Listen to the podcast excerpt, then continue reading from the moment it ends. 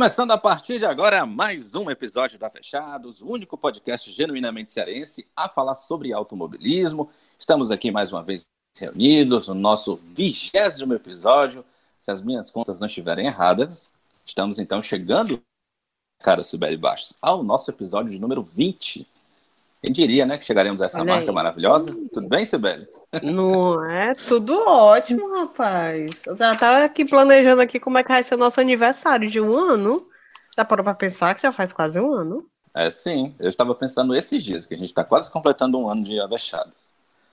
Lembra a data? Mas, né, vamos pensar em uma festinha é, deixa eu te dizer aqui em, um minutinho, Danilão, aproveitando que você já falou por aí, tudo bem, Danilo? Sim, tudo ótimo. Um abraço, é bom a gente estar conversando aqui.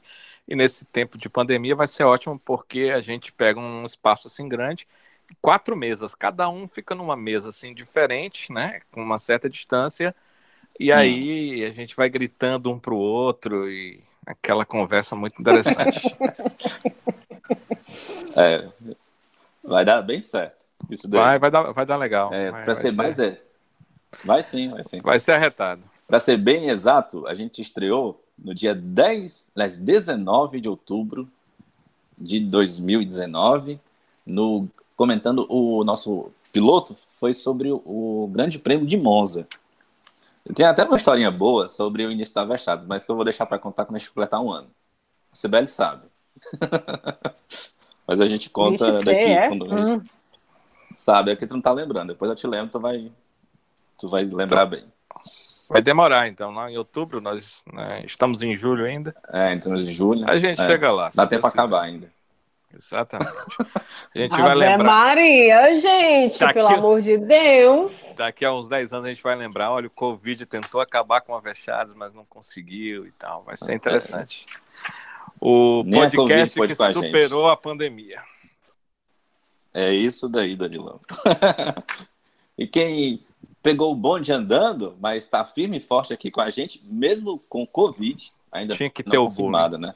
Mas, é, Só suspeito. Claro. Só suspeita, né, Flavinha? Tudo bem, Flavinha? Tá na Covid? Ah, tudo bem. Assim, eu, não tô, eu não tive sintomas fortes, então eu tô bem. Seguimos aí firmes e fortes. É... Você tem histórico eu, de atleta, eu, na verdade, Flavinha, é verdade? Não. Não tenho nada disso. não, tenho, não tenho nenhum histórico de atleta. Se fosse depender disso, meu Deus do céu. É... Pois é, mas assim, se vocês podem perceber, eu só entrei por causa da pandemia. Eu entrei na Vechados. Porque eu não, não tinha Flavinha. muito tempo, não foi não? Ah, foi. Sim. Eu, eu participava, é, assim, esporadicamente. Mandava um áudio ou outro. Mas eu participar de verdade foi na pandemia. Pois eu, é, mas a gente. Se eu não tô doida. é, tipo, a pandemia mudou a rotina de todo mundo, né? Exatamente. Estou eu aqui na Vachados. É isso daí. Legal demais ter você aqui também, Flavinha. Pessoal, claro que hoje o enfoque é o Grande Prêmio da Hungria. Tivemos a terceira etapa da temporada de 2020 da Fórmula 1 numa corrida em que a gente esperava mais, eu não sei vocês, mas eu esperava mais, primeiro porque pela perspectiva de chuva, a gente estava naquela, né, o tempo nubladíssimo, uma chuva que todo mundo dizia que ia chegar em 10 minutos, em 8 minutos, em 15 minutos, e terminou o grande prêmio. Acho que até agora a chuva não chegou ainda lá em Hungaroring, se, se vacilar. E Tivemos então isso, essa, essa situação lá em Hungaroring, uma corrida completamente dominada pelo Lewis Hamilton, de, praticamente de ponta a ponta, assim como também na, nas três posições é, principais da corrida, né?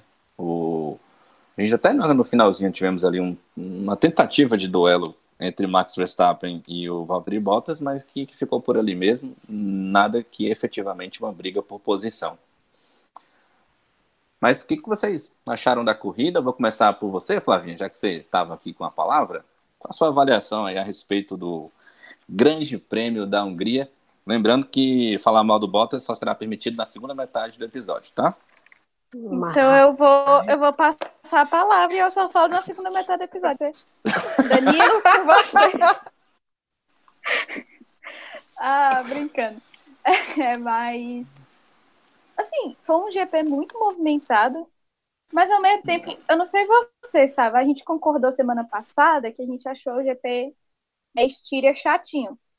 Esse... Eu não concordei com isso, não. Não, eu tô falando concordar. o Sábio, Danilo. Ah, o Sábio sim, concordou tá comigo. Que a gente achou o GP meio chatinho. Esse, eu achei. Foi o GP movimentado mais chato que eu achei. Eu não sei se é por causa do domínio da Mercedes, que a gente já fica assim, com aquela coisa de novo. É, lá vai o Hamilton dando volta em metade do grid, com mais da metade. É, não sei se foi isso que estava me dando desânimo, ou, mas enfim, foi um GP muito movimentado, a gente viu brigas muito boas, mas ao mesmo tempo foi aquela coisa assim. E, e também esse o anseio da chuva, a gente estava na ansiedade para a chuva, e a chuva não chegava. Aí um falava falta 13 minutos, o outro falta 10 minutos, falta 8 minutos, e a chuva, nada da chuva chegar. Mas enfim. É, assim, o que falar, né? Tem que começar a falar do, da Mercedes, que é ridículo, assim, a Mercedes está há anos luz à frente de todos os outros carros do grid. É um negócio que, meu Deus do céu, não dá para discutir. O Hamilton é um absurdo de piloto. Eu acho que eu falei exatamente isso no, no, no episódio passado. Mas eu acho que eu não tenho outra coisa para falar além disso, deles. É, é absurdo o que a Mercedes está fazendo, o que o Hamilton está fazendo. A gente não tem nem como explicar direito o que está acontecendo. É, aí vou dar destaque logo depois para o segundo lugar, que é o Max Verstappen, que é, eu vi algumas coisas sobre o Max falando que foi uma vitória moral, que esse segundo lugar foi um primeiro lugar, foi tipo a história do Leclerc na, na primeira corrida, que aquele segundo lugar é uma vitória, e do Max eu vejo da mesma forma, porque aquele erro dele na, na que bateu o carro antes da corrida, os mecânicos, assim, eu não sei se vocês viram, a Fórmula 1 postou um time-lapse da hora eu que vi o, sim. Viu, né? Da hora que o Max bateu até a hora da largada. E é assim, incrível. É um negócio sensacional.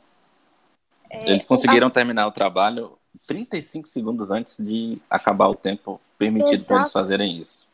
E foi um negócio assim, eu acho incrível, um trabalho de equipe maravilhoso. É, é, acho que é isso que a gente gosta tanto nesse esporte. Parece ser um, um, uma coisa muito individual, mas na verdade, sem a equipe, os pilotos não conseguem fazer nada. E, e essa, esse drama do Max Verstappen mostrou isso pra gente. Acho que sim.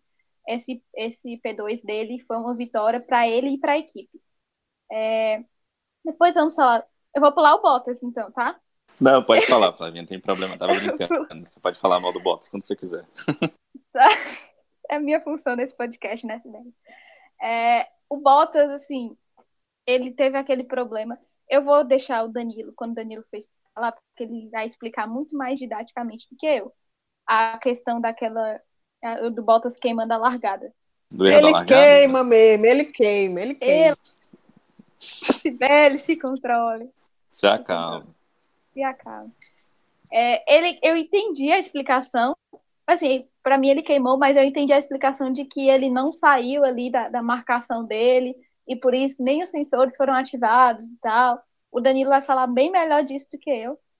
É, mas no final das contas ele não foi punido, só que assim, a largada já foi uma desgraça para ele, né? Ele caiu muito. Mas também, gente, com o carro que ele tem, se ele não ultrapassar ficar passando todo mundo, era muita incompetência.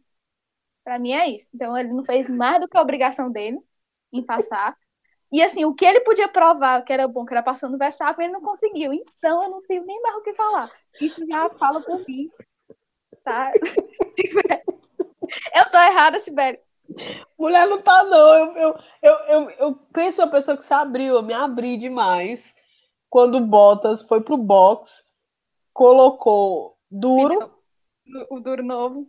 E eu não entendi porque colocou duro, né? Podia pôr um macio pra, pra entroar logo. Eu disse, ah, Mercedes. A parte que a Mercedes faz isso, às vezes, só para fingir que acredita, porque acho que nem a Mercedes acredita no Bottas. Nem eles acreditam, porque não é possível. É.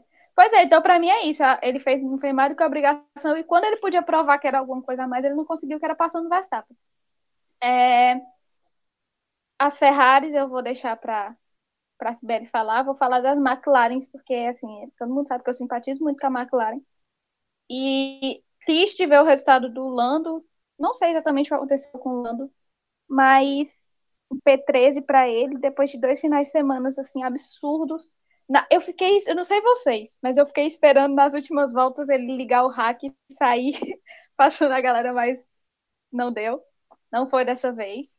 É, mas o Sainz, eu achei a corrida do Sainz muito boa também. Ele teve aquele problema com o Latifi, que, que deu, deu ruim pro Latifi, né? Que furou o pneu e tudo. Mas achei uma corrida muito interessante do Sainz. E vou destacar, vou fazer meu último destaque para não falar muito.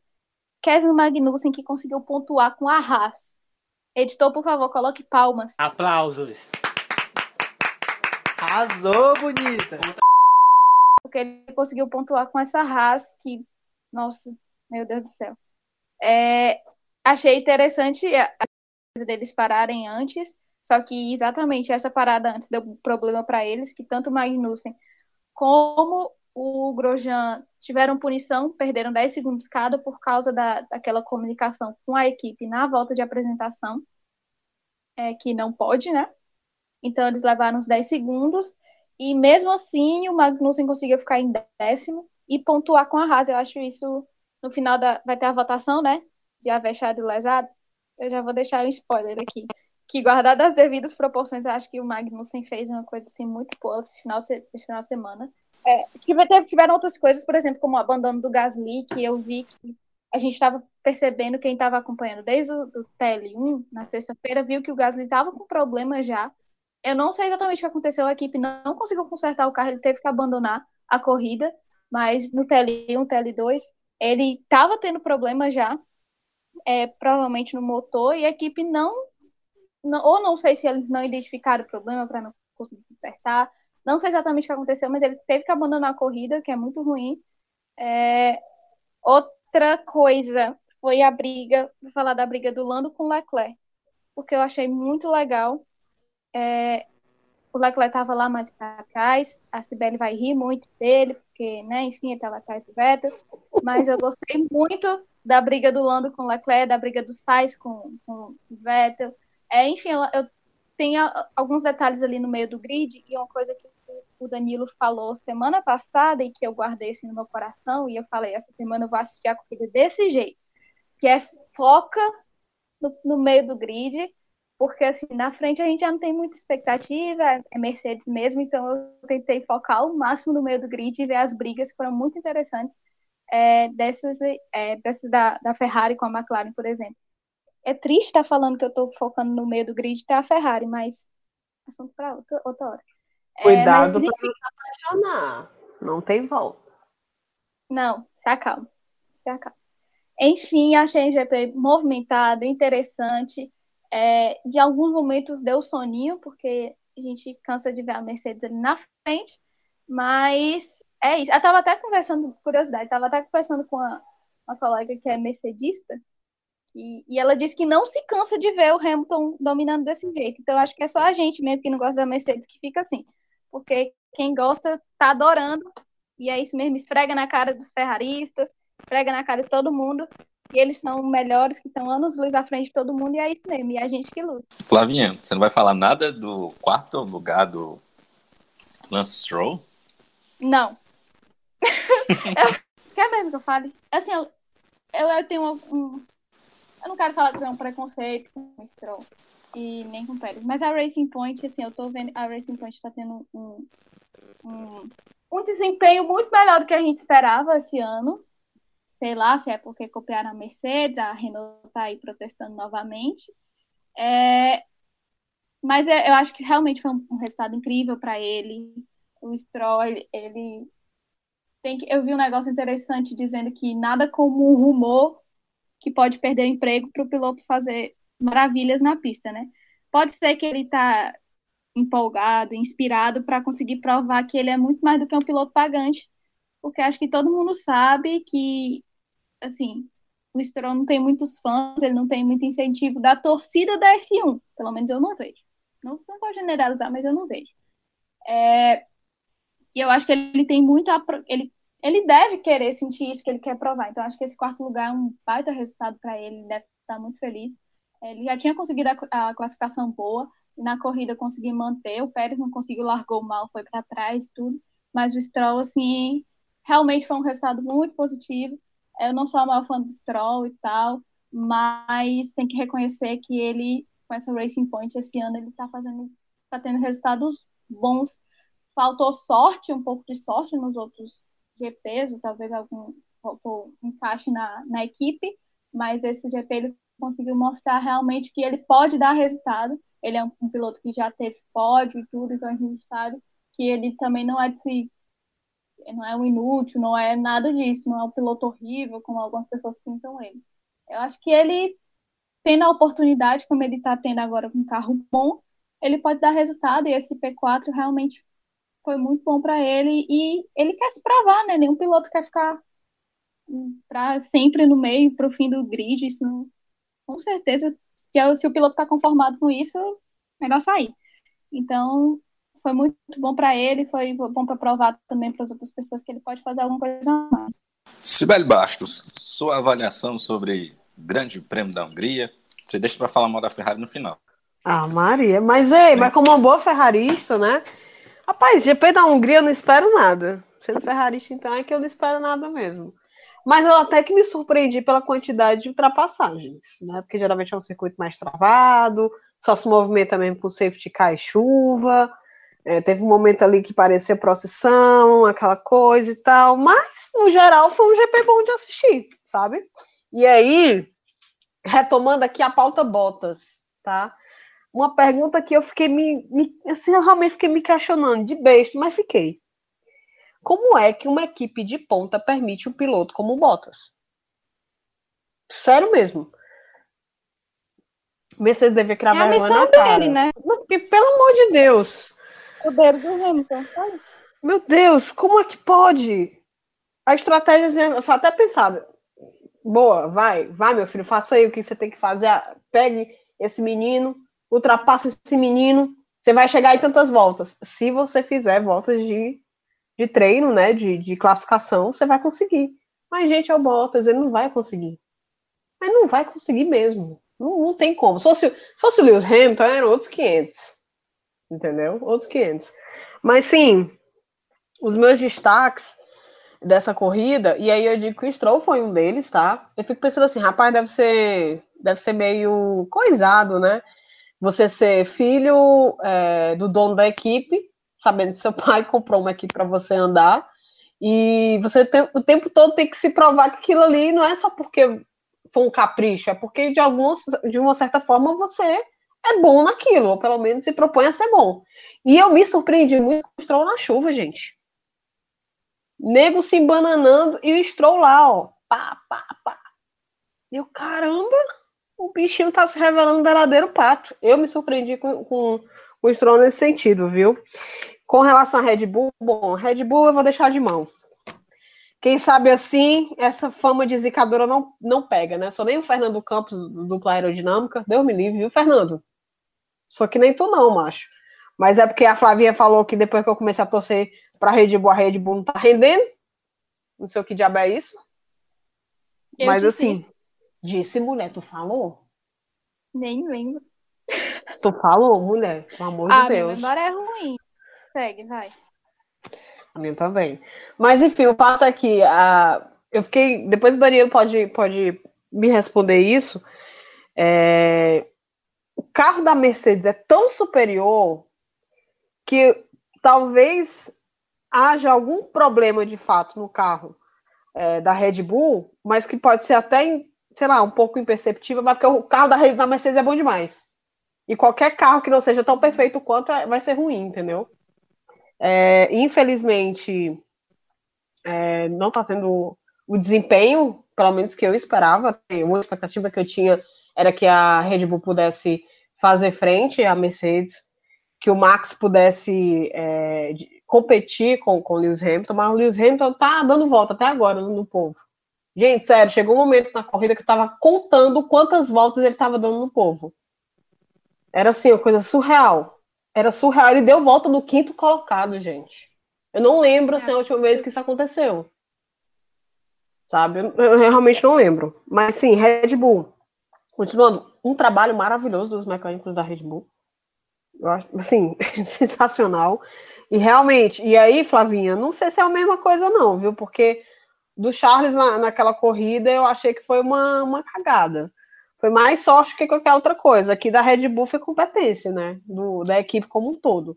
Tanto do, do da equipe para ajeitar o carro, como do Max. Como o resultado final. Eu não digo Ah, sim, ele- sim. Não é como eles chegaram no P2. Eu digo assim, o P2 foi uma vitória nas duas situações. Deu Na, tanto pelo devi- é, foi a, a conseguir aquele P2, como agora o esforço absurdo deles, eu digo nesse sentido, mas realmente são situações diferentes. Agora, minha gente, e o menino álbum, hein? Vocês acham que ele vai ser sacado? Porque não sei se vocês estão reparando, ele tá meio dark, né? Acho que ele tá Olha. entrando um pouco na, na, naquela vibe que o que Viat já entrou, que o Gasly já experimentou. Depois aquela, aquele incidente com o Hamilton, ele tá ficando meio assim, porque ele tá criticando a Red Bull, gente. Assim, Eu no com as rádio. teorias, eu tô com as teorias da conspiração, mas eu não vou me expor, não. Tipo, vixe, não duvido. não duvido. Eu não vi de nada, na verdade. Quem Mas entraria? assim, Eu não Ixi. tenho noção. tu acredita, não. Danilo? Imagina o nisso. set, hein? Não, Não, eu- é isso não. que eu acho que não. Eles, primeiro, eles não vão botar o Gasly de volta. O É, não Kvyat não, vão. faz. Eles não vão botar um rookie que nem tipo 7, É, por VIP, se conseguir a superlicença. Eu não acredito que. eu- então, eu não tenho noção se eles tirarem o álbum, quem eles vão colocar. É por isso que eu acho que eles não vão tirar. Mas, assim, sinceramente, o que a Red Bull tá fazendo com ele, eu não. Eu tenho pena.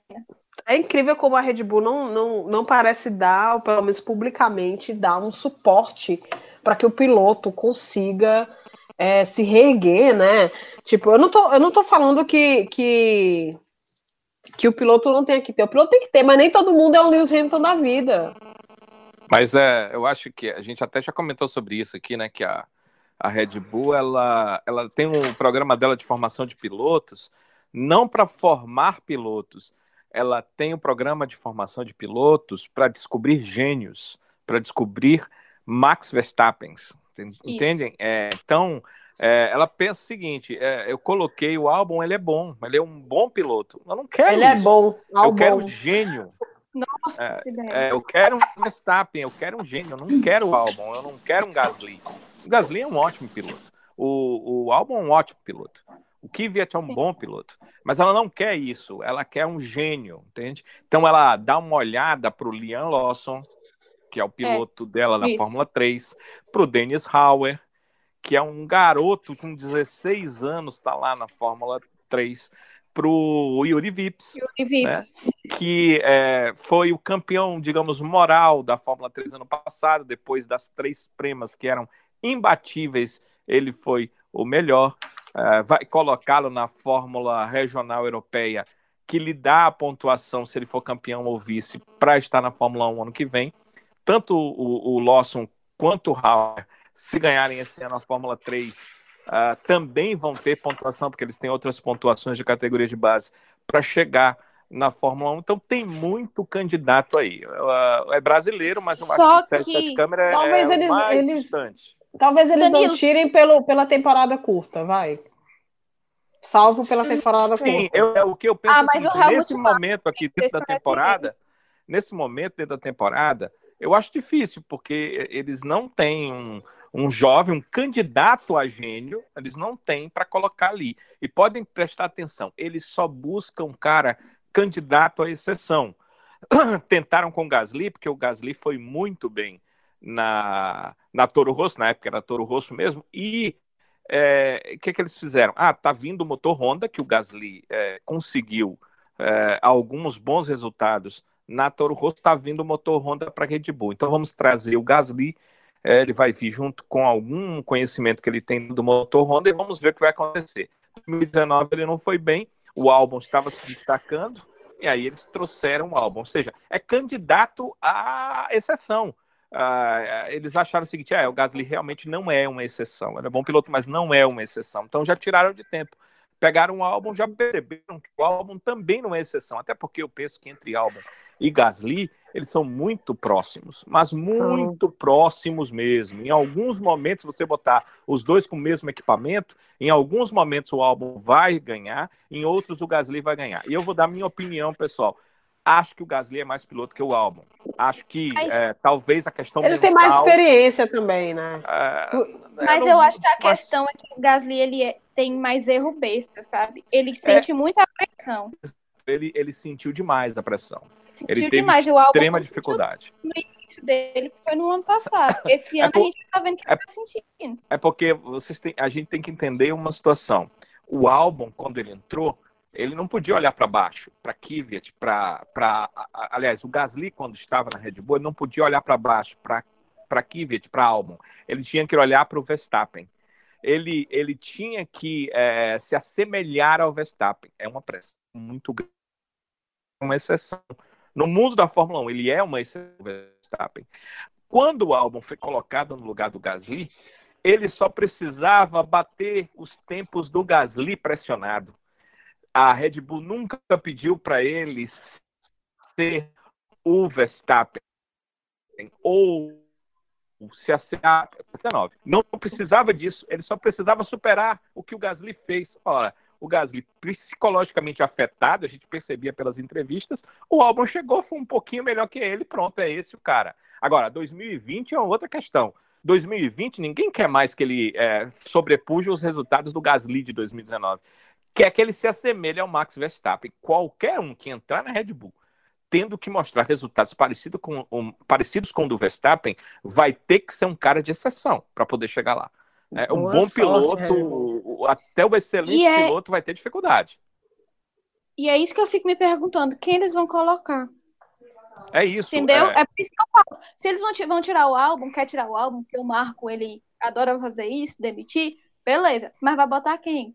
Vão, É a- vão contratar um piloto experiente para bater de frente com o Max? Vão botar um, um menino da base e subir o Hulk? É, é isso que eu não entendo que a Red Bull quer, entendeu? Porque se for para ser É, segundo do- piloto, Do- 2020 não, não dá, né, Flávia? Porque não, Não, eles não, não. têm na, eles não 2000 têm no programa ninguém. Rapaz, estão batendo ovos. O que, que é isso? É um omelete que tá fazendo. 2020, ah, não dá pra se pensar isso, porque não tem piloto Não, com a com certeza. pontuação, né? A não é 2020 ser a, a- 2020, aí eu abro a, a questão que eu tinha falado há pouco. 2020, a não ser que seja o Sérgio Sete Câmara, ele tem pontuação. o que que é não que o faz Marco- sentido para mim tirar o Não álbum faz, botar o não sete, faz. câmara. Não faz nenhum faz, é- sentido. nenhum sentido, até porque a própria Red Bull já tinha avaliado lá na Fórmula 3 que o Sérgio não era um cara de exceção. E tinha tirado ele do programa. Mas as coisas da Red Bull às vezes não fazem sentido. Não, Porque o álbum também tinha sido tirado do programa. né? Exatamente. E, e no, no momento que ele conseguiu a pontuação, ele foi trazido. O álbum estava assinado com a Renault, que na época tinha uma equipe de Fórmula E, para correr na Fórmula E. Hoje a equipe lá virou Nissan, mas é o mesmo grupo da Renault, né? Então ele ia correr na Fórmula E, estava assinado com a Renault Edams para correr na Fórmula E. A Red Bull pagou uma rescisão de contrato, ela fez um acordo, pagou a rescisão para trazer o álbum de volta para a Fórmula 1. O caminho dele da Fórmula 2 era para a Fórmula 1, mas como não tinha equipe, ele ia para a Fórmula E. Acabou voltando Uhum. para a Fórmula 1, só porque um dia participou do programa. Então, nessa busca de piloto de exceção, o que é que ele pode fazer? Eu estou tentando aqui pensar com a cabeça do Marco, certo? Ele pensa o seguinte: É testamos o, impossível. Testamos o Kvyat. Eu estou indo pelas ações que ele já tomou dentro da Fórmula 1. Testamos o Kvyat, não é o cara. Aí nós fomos e testamos o Gasly. Testando o álbum, parece que ele não é o cara, mas vamos dar ele mais algumas corridas. E aí, se ela cansar, ela vai dizer o seguinte: ano que vem eu posso escolher. Eu vou ter o Vips. Certamente o Vips vai ser campeão ou vice da Fórmula É. Regional Europeia. Certamente, porque ele é, é- ele está muito à frente dos caras que estão lá, né? Ele correu já com aquele carro, passou para dois carros à frente e voltou para correr, porque talvez a Fórmula japonesa nem, nem tem esse ano, ainda tá aquela coisa de vai ter, não vai ter a, a Super Fórmula, então ele vai correr para se garantir na Fórmula Regional. Então, ele vai ter os pontos, é certeza, ele vai ter os pontos. Digamos que é, eles possam ter outra opção. Aí eles têm o Lawson e o Hauer, que estão na Fórmula 3. É difícil, porque a briga lá na Fórmula 3, vocês já perceberam que o negócio é É feio, é sério. É, tem negócio ali. Tem Pourchaire, tem o, o- o próprio Lawson já ganhou prova. A, a briga lá é muito grande. Então, o que, que acontece? É. Se eles ganham a pontuação, um dos dois, ela vai ter pelo menos duas opções. E aí vai avaliar. Pode ser até que dois entrem, porque são quatro carros que a Red Bull tem à sua disposição. Então, é, pensar com a cabeça do barco é meio loucura, mas ele está olhando, claro, para o mercado e sabe que a partir do ano que vem ele vai ter opções para colocar, seja na Red Bull, seja na Toro Rosso. O que ele não está preocupado é que tem contrato com o Max Verstappen, ele sabe que o piloto dele de exceção está lá. Se ele encontrar É um segundo prioridade. piloto de exceção, ótimo, né? Se ele encontrar um segundo piloto de exceção, ótimo. Até porque não sei se o Verstappen vai ficar para sempre na Red Bull, esperando que faça um carro para ele ser vencedor e ele não podendo ser, sabendo que ele tem velocidade para brigar pelo título. E você falou dos quatro O- carros. O álbum não vai sair agora, não, gente. Ele, ele, tem que, ele tem que treinar um pouco mais, fazer ultrapassagem sem ser por fora. Mas esse é teu pensamento. O Marco não pensa como nós, réis seres humanos, não. Não, ele é, ele é um, é um É, ele- gênio incompreendido, Helmut Marko. É, exatamente. Ele é totalmente incompreendido por mim e pela humanidade. Imprevisível. Exatamente. Ninguém Sibeli, ele pode simplesmente pensar que não, que não quer mais e acabou. Ele não, ele não pega os pilotos, manda lá pro Japão, o cara faz três corridas, diz, não gostei das suas corridas, volte. É assim, ele fez com o Ticton. Ele, ele fez isso com o Ticton. O não é. cara- o o cara não é. foi- O cara lá foi lá e correu mal uma corrida, duas corridas. Na terceira, ele já classificou bem, foi sexto colocado e pensou: agora vai dar certo. Ele disse que dá certo, você vai voltar, vai-se embora. o cara Coitado, voltou. só ilude, só ilude, rapaz. O Pato Coitado o. Pato tá na Fórmula Indy. Ele tirou o cara da Fórmula Indy e mandou lá pro Japão também. Depois de três corridas, ele também demitiu o cara. O cara voltou para a Fórmula Indy sem saber o que ia fazer. Sorte que a McLaren resolveu entrar na categoria e contratou o Pato Howard para estar lá e ele tá bem, conseguindo boas provas, bons resultados na Fórmula Indy. Mas você entrar no problema da Red Bull é uma faca de dois gumes. Você pode ter a sorte de ser um Vettel e de repente chegar lá e ter um carro à sua disposição para ganhar. Pode ter a sorte de ser um Verstappen e chegar e já fazer diferença. Ou você pode simplesmente, ou o Ricardo, né, que ficou vários anos na Toro Rosso para depois chegar na Red Bull, ou você pode simplesmente ser um Dan Tickton que três corridas não gostaram do que você fez, ele manda você embora. O Pato Ward é a mesma coisa, né? Então é uma faca de dois gumes. É muito complicado você ser piloto da Red Bull e principalmente nas categorias de base ainda, né? Fazendo parte desse programa. Falou em Feto, eu lembrei da Ferrari, né? Ferrari, ó, se teve alguma mudança, viu? Essa mudança foi bem pequena. Não vi tanta, tanta diferença em ritmo do carro, não, sinceramente. Se realmente houve um, um novo Tchan, né? Que se prometia para a Hungria e tudo mais. E, gente, eu não vou mentir. Vocês sabem, eu adorei a classificação, o Leclerc ficando fora do Q3. Amei. Sabia que esse momento ia chegar. Amei, amei. Respeite a gaitada que eu dei, viu? Apontando pra TV. E eu o nome que eu falei eu não vou dizer não, mas foi uma gaitada repetida do nome. e na corrida, gente, na corrida, eu adorei, porque assim, primeiro que a Ferrari errou a estratégia do, na minha opinião, né? Errou a estratégia do, do Charles. Pelo menos uma vez na vida do Charles, né? Errou. Eu não entendi porque o Charles foi de, de médio, fazer uma perna tão longa de médio. Ah, Vale, que diabo é isso? Quando eu vi realmente Deus o mundo ia passar ele mesmo. Inclusive o Sainz, eu adorei a disputa. E Sainz, meu filho, se você escutar o Avechado, saiba que era melhor você ter feito mesmo, porque vai que ano que vem você não pode fazer, né? Então aproveita, realmente. Toda vez que tu vê o Leclerc na frente, passa logo, porque Pensei nunca se nisso, sabe, né? nunca se sabe o ano, o ano, o seguinte ano, entendeu? Nunca se sabe. É melhor evitar rebordosa, não é passar logo agora. Os o ritmo da, da, da Ferrari, eu acho que não vai sair daquilo ali mesmo, não. A, gente vai ficar realmente competindo ali com a McLaren. Não, não vai, quando a gente estava dividindo, né, episódio passado em pelotões, a, a Mercedes, a louca, a Ferrari, ela não, ela não tá no, no, no, no front do, do grid, né? Ela não tá. Não é o lugar dela. Nem esse ano, provavelmente ano que vem. Então, eu acho que a, a, a realidade se mostrou muito latente no- no- na Hungria. É aquilo ali que é o carro, aquele ali que é o ritmo, e é ali onde a gente vai galgar. Se acontecer um pódio ou não, aí vai ser, nossa, um, um- conjuntura, várias coisas aconteceram, o momento certo, na hora certa, aconteceu como foi lá com o Charles. Mas de dizer que a gente tem carro hoje para brigar, ficar brigando toda a corrida pelo pódio, eu não, não acredito muito nisso, não. Sinceramente, não acredito muito nisso. Mas de, assim, de resto, foi uma corrida satisfatória, pelo menos para mim, porque eu já tô renegada mesmo. A única coisa, por exemplo, que o Kleber Machado falou de direitinho nessa, nessa, nessa narração foi que realmente ele já pode entregar a taça pro, pro homem já, né? Porque ele já, já passou. Se ele já passou, bota, já era. Quem é que vai passar ele? Ninguém vai passar. A única pessoa que ele tá competindo hoje é com o Schumacher. Exatamente. Então, tipo assim, quem é aquele do grid hoje? Inclusive, falar de grid, uma polêmica no Twitter é, esse final de semana sobre grid e sobre Schumacher. Quem ali do grid é capaz de bater o Lewis? Com o carro do jeito que tá? Ninguém. Eu tinha expectativas na Red Bull, mas a Red Bull parece que não encontrou o encaixe perfeito das coisinhas. Não vai ser mais a Red Bull. Então a gente realmente parece que vai. Ai, chega a dar uma dor no coração aqui, ó. Pera. Ai, meu pai. Parece que a gente vai ver, eu não consigo nem dizer o nome. Não vou dizer o nome. Mas a gente vai ver, parece um outro campeonato do, do, do Lewis Hamilton. Com todos é, os, os, É a os... Fórmula Hamilton e aí Fórmula com o resto. E o resto. Não, mas gente, mas foi um negócio assim inacreditável. Foi, foi, foi surreal. Volta, foi volta mais rápida. É. Nossa, dá nem pra falar.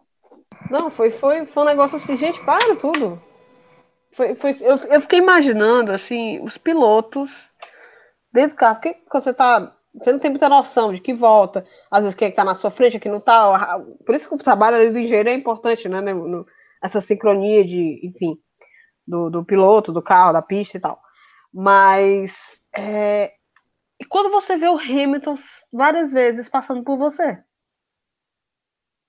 Gente, pelo amor de Deus, era um negócio que eu. É. E ele reclamando dos pneus. Ah, isso é jogo de cena dele. O bicho, fico, rapaz, ah, o bicho é muito mala. Ai, ódio. Estou sem meus pneus. Estou lutando Bono. com meus pneus. Aí passa aquele. Aí passa aquele, aquele gráficozinho de, de pneu que voltou, né? Voltou uhum. aquele. É meio controverso, tem gente que gosta, tem gente que não gosta. O Verstappen, o pop do Verstappen com 10% em três pneus. E o, o bonitão das tapioca lá com 40% em todos. Ah, pelo amor de Deus, né, Lewis? É só para ele dizer que não é tão fácil. Porque é fácil. Para ele ficou fácil. Não é porque os outros são tão ruins, é porque ele é muito bom. Realmente não tem ninguém que hoje que faça frente. Ele é muito bom e a Mercedes está muito bem. Então, é, é, é. o Bottas também tá com a Mercedes. Absurda. E ele não faz aquilo, não. Isso daí enterra, né? Qualquer argumento dizendo, ah, qualquer pessoa faz, é campeão dentro de uma Mercedes. Pera aí, o Bottas, ó, o Bottas é, é a prova viva de que não. Faz nem cosquinha no, no Hamilton. Ele ficou ali na frente no início, mas todo mundo sabia que o Hamilton ia passar. Eu realmente acho que é, é uma forma da Mercedes assim, vai, Bottas, a gente te contrata de novo, porque a gente acredita em você. Nem eles acreditam nisso, que não é possível. Não, não dá, não dá. Não, sabe? Não, e ele na entrevista do pódio, da vida. Então, sai daí, menino. Tu tá esperando o quê, criatura? E, ó, apesar de não ter é, coisado lá o sensor, né, que realmente tem, para mim queimou, queimou. Respirou, meu filho, fora, antes do tempo, já era, tchau. Entendeu? Ah, mas a corrida dele já não foi muito boa, não sei o quê. Eu acho que quem disse isso foi o Will, né, também. Ele já foi punido por isso, né? Eu quero é menos 5 segundos dele. Bora. menos 5 segundos, Bottas. Ora, mas rapaz. E o Magnussen, né? Encerrando aqui os meus comentários. E o Magnussen, que corrida, Que corrida. Porque a raça antecipou todo mundo, né? Não teve a chuva. Já que já são acostumados a ficar em último mesmo, se arriscar ou não ia fazer tanta diferença, né? Para eles. Então bora logo arriscar que não vai chover? Vamos, vamos o pneu correto que a gente quer colocar? Foi lá, botou, viu todo mundo perder tempo, fazer o pit mais tarde, quando vi já estava lá em cima. E ele teve o êxito de ter conseguido manter o carro ali. Eita, menino! Machiga? Não. Foi só engasgada, não. Foi só, foi só engasgada. engasgada. E ele, assim, ele, ele conseguiu Para mim é uma façanha. Vai ser, para mim vai ser os últimos pontos, ou os últimos, únicos pontos da, da Haas temporada. Eu acho que mais uma dessas não sei se vai acontecer. Mas assim, teve um, um momento que ficou nítido, e aí voltando à questão do álbum, a distância dele pro álbum era um negócio assim que o álbum, gente, não tinha ritmo, não chegava. Que eu ficava, vale, minha Nossa Senhora, e é o mesmo carro. Partindo-se do pressuposto, né, que é o mesmo carro. É. Entendeu? Olha. Porque do jeito que ele tá reclamando do carro, na hora que ele ia passar do. Era de quem? Era o Leclerc que ele ia passar? Do Vettel? Ele assim. Era do Vettel? Era do Vettel, né? Me dê mais potência, me dê mais potência. Por Acho que, que vocês foi. não me dão mais potência? Eu, eita, menino, menino tá queimando ruim. Vai dar treta. Não, e o- eles estão conseguindo estressar o, o, o monge, que é o, o álbum. Todo mundo que, que, que tá ali no dia a dia da Fórmula 1 fala que o álbum é uma das pessoas mais tranquilas, mais calmas que existem. Eles estão conseguindo irritar. É por isso que eu tenho minha- as minhas teorias da conspiração, entendeu? Mas o assim, ambiente, o ambiente pesa, Flavinha. O ambiente pesa muito. Quem, É. gente, e ver você ver o que eles fazem. O que a- os engenheiros fizeram pro, pro Verstappen? Tu no acha que não faria pro álbum? Eu não sei. Eu não, eu não boto minha mão no fogo, não, entendeu? É por isso que é um esforço. Tudo pro Verstappen, eles fazem um esforço gigantesco. A Red Bull inteira, a equipe, faz um esforço gigantesco. Que eles não. Não tem. Gente, eles implorando por potência no motor para fazer uma ultrapassagem. Nossa. Mas ali, ali também eu achei que foi pelo fato dele ele insistir muito por fora. Esse macho, pelo amor de Deus, a pista não é só por fora, não, criatura. Vai, passa onde der, mas ele só tentava por fora, por fora. Ele queria fazer a mesma manobra que ele fez em cima do Hamilton, que deu treta. Sendo que todo mundo tava Ele- fazendo de boa e ele não. Ele quase bateu de novo, quase daquele jeito. De novo. Pois é. Pois é, é porque eu acho que tem alguma coisa errada, né? Ali no assento e tal. Acho que Mas ele tá assim- sentindo. Ele tá sentindo, é isso. Não, nitidamente ele não tá bem. E a Red Bull já, já demonstrou que não dá suporte nenhum para os pilotos que necessitam é, respirar. É, não, mas o Max, é o Max é o dono da equipe, né? É, É Max isso, Verstappen Racing. o dono da equipe. Mas é isso. De, de resto, uma corrida ok para a Hungria. Eu não dormi. Olha só. Que maravilha. Não dormi, foi bem ok. Eu só fiquei meio triste mesmo porque o campeonato já tem dono, né? Aí eu fiquei meio. Eu tava esperando um 2020 mais emocionante, alguma coisa, sabe? Mas daqui que eu vou esperar a Mercedes errar estratégia.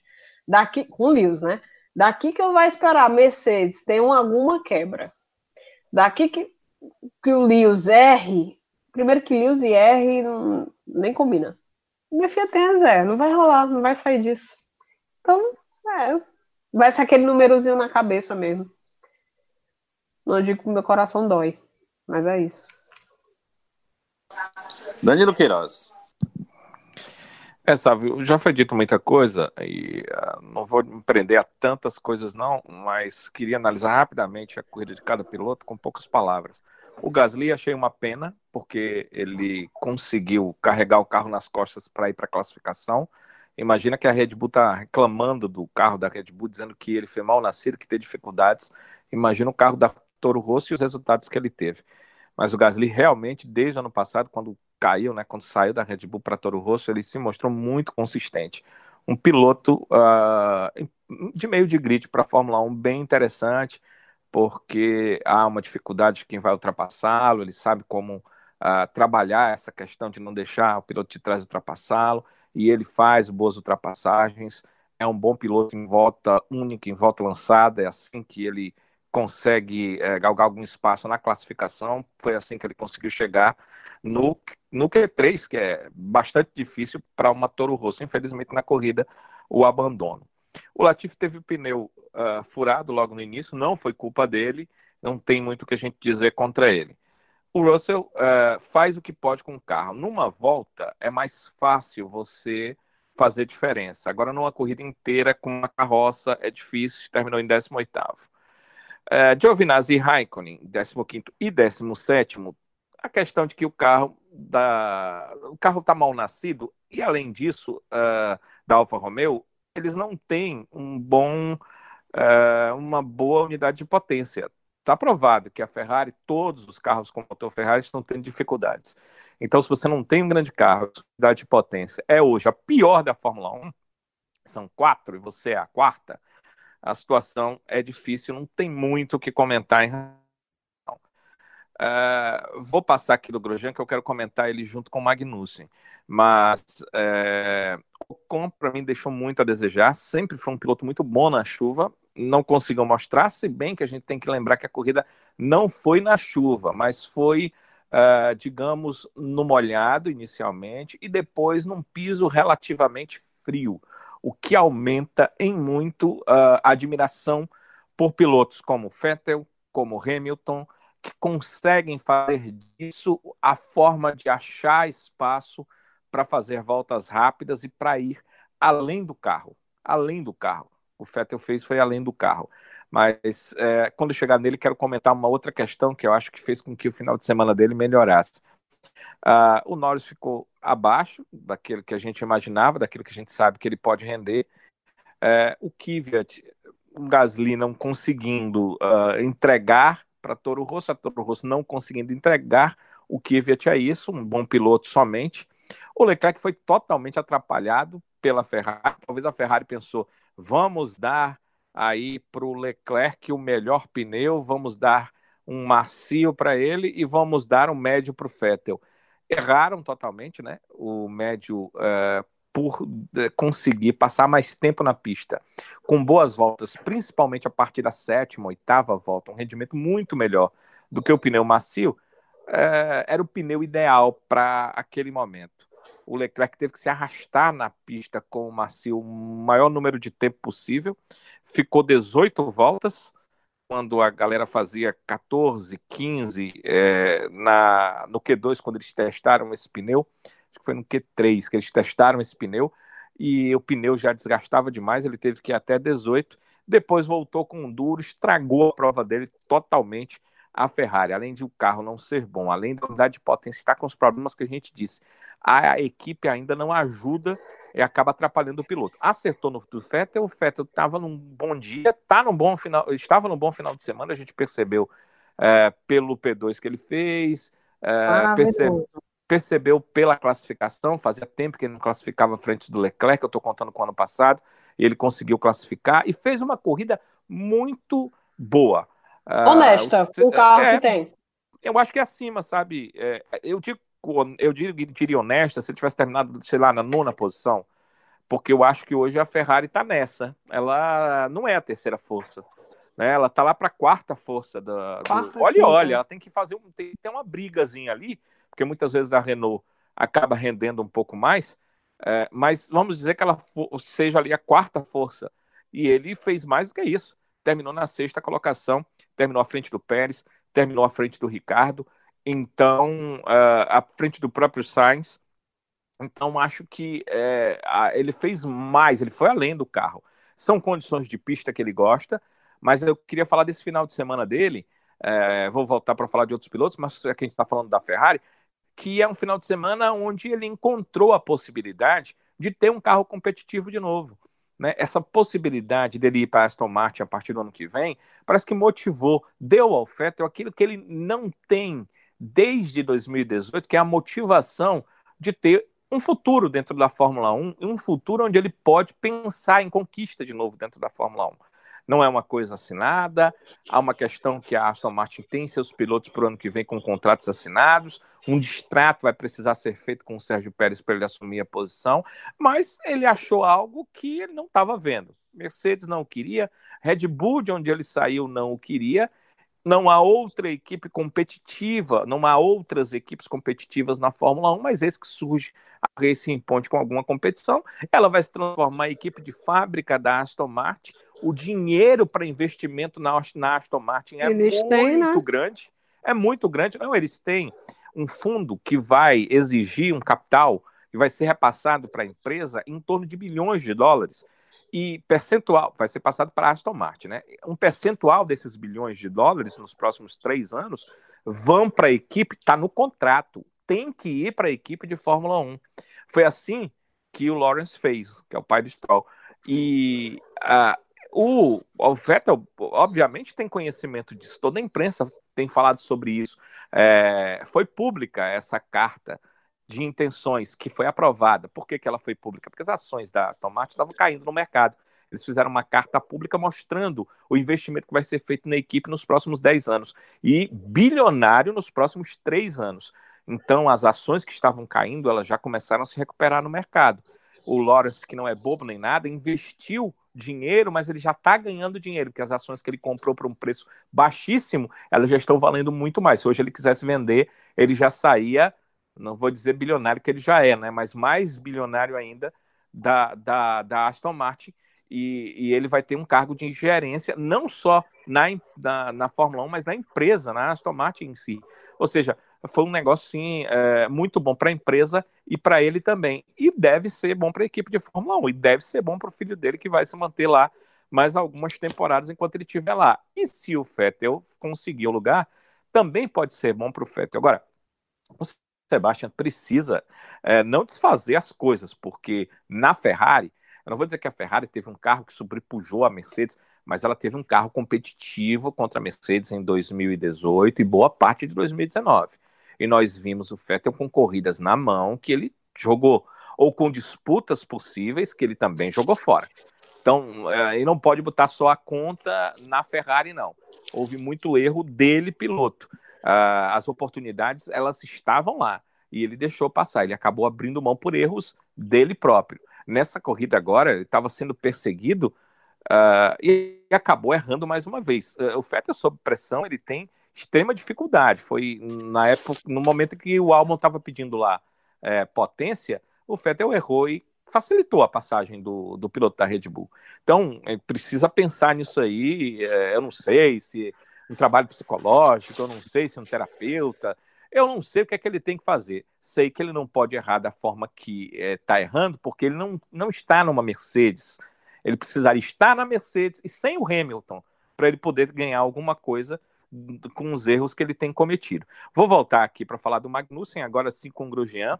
Foi uma jogada de mestre da, uh, da equipe. A Haas percebeu na volta de apresentação, pela informação dos seus pilotos, que já cabia um pneu é, slick, né? Uh, slick não, que os pneus são mais slicks, né? Um pneu que não fosse de chuva. É, e aí ela já colocou seus pilotos com esse pneu já logo depois da volta de apresentação. Os pilotos não fizeram uma largada lá no grid, já foram para os boxes, anteciparam que outros pilotos fariam uma, duas voltas depois e já colocaram pneu de seco. Essa foi a grande sacada, uma grande sacada que fez com que o Magnussen terminasse nas primeiras colocações, conseguisse, como disse a Sibeli, marcar pontos que talvez ele não marque mais na, na Fórmula 1 esse ano, por conta da equipe não ter toda essa condição. E o Grosjean é porque tá realmente não vive seus melhores dias. O Grosjean não é um piloto de exceção, não está, no meu ponto de vista, naquela nem do excelente piloto de Fórmula 1, mas é um bom piloto. Já teve seus melhores dias na Fórmula 1, não vive esses melhores dias tem dificuldades também com o carro, acabou não conseguindo fazer o que o, o que o Magnussen fez, mas a equipe também uh, o ajudou, deu a ele essa oportunidade, já que os dois pararam basicamente juntos ali, logo depois da volta de apresentação. É, o Sainz e o Ricardo apareceram um pouco, mas fizeram, acredito, esses corridas honestas, desde dentro do que o carro pôde fazer, a McLaren não estava num grande dia, uh, vídeo que aconteceu com o Norris, uh, o Ricardo carrega a Renault, né? Porque o que você observa da Renault, uh, dá para ver no Ocon que não é um piloto ruim, que é um piloto que gosta do molhado e que não teve resultado. O Ricardo terminou na oitava posição. O Pérez e o Stroll é, realmente tem um carro hoje bom. O Pérez cometeu erros, é, começou com a classificação onde ele não foi tão bem quanto seu companheiro, o Stroll foi tranquilo, segurou seu lugar, não teve maiores problemas, realmente tem um carro em condição. Ele teve a ousadia de andar com o pé embaixo o tempo inteiro. Além do Hamilton, o Stroll e o Bottas também fizeram uma parada a mais. Eles foram os únicos que fizeram três paradas ali do, do grupo da frente, né?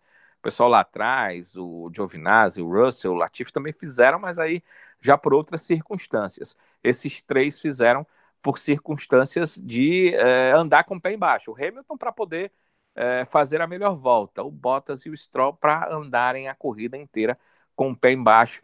É, no momento em que o pneu começou a se desgastar, eles foram para fazer a troca, então é, deu para perceber o que o carro está afinado, quanto eles conseguem andar, com uma troca a mais, ainda terminar bem à frente dos outros pilotos da concorrência, do Albon, do Vettel, do Pérez.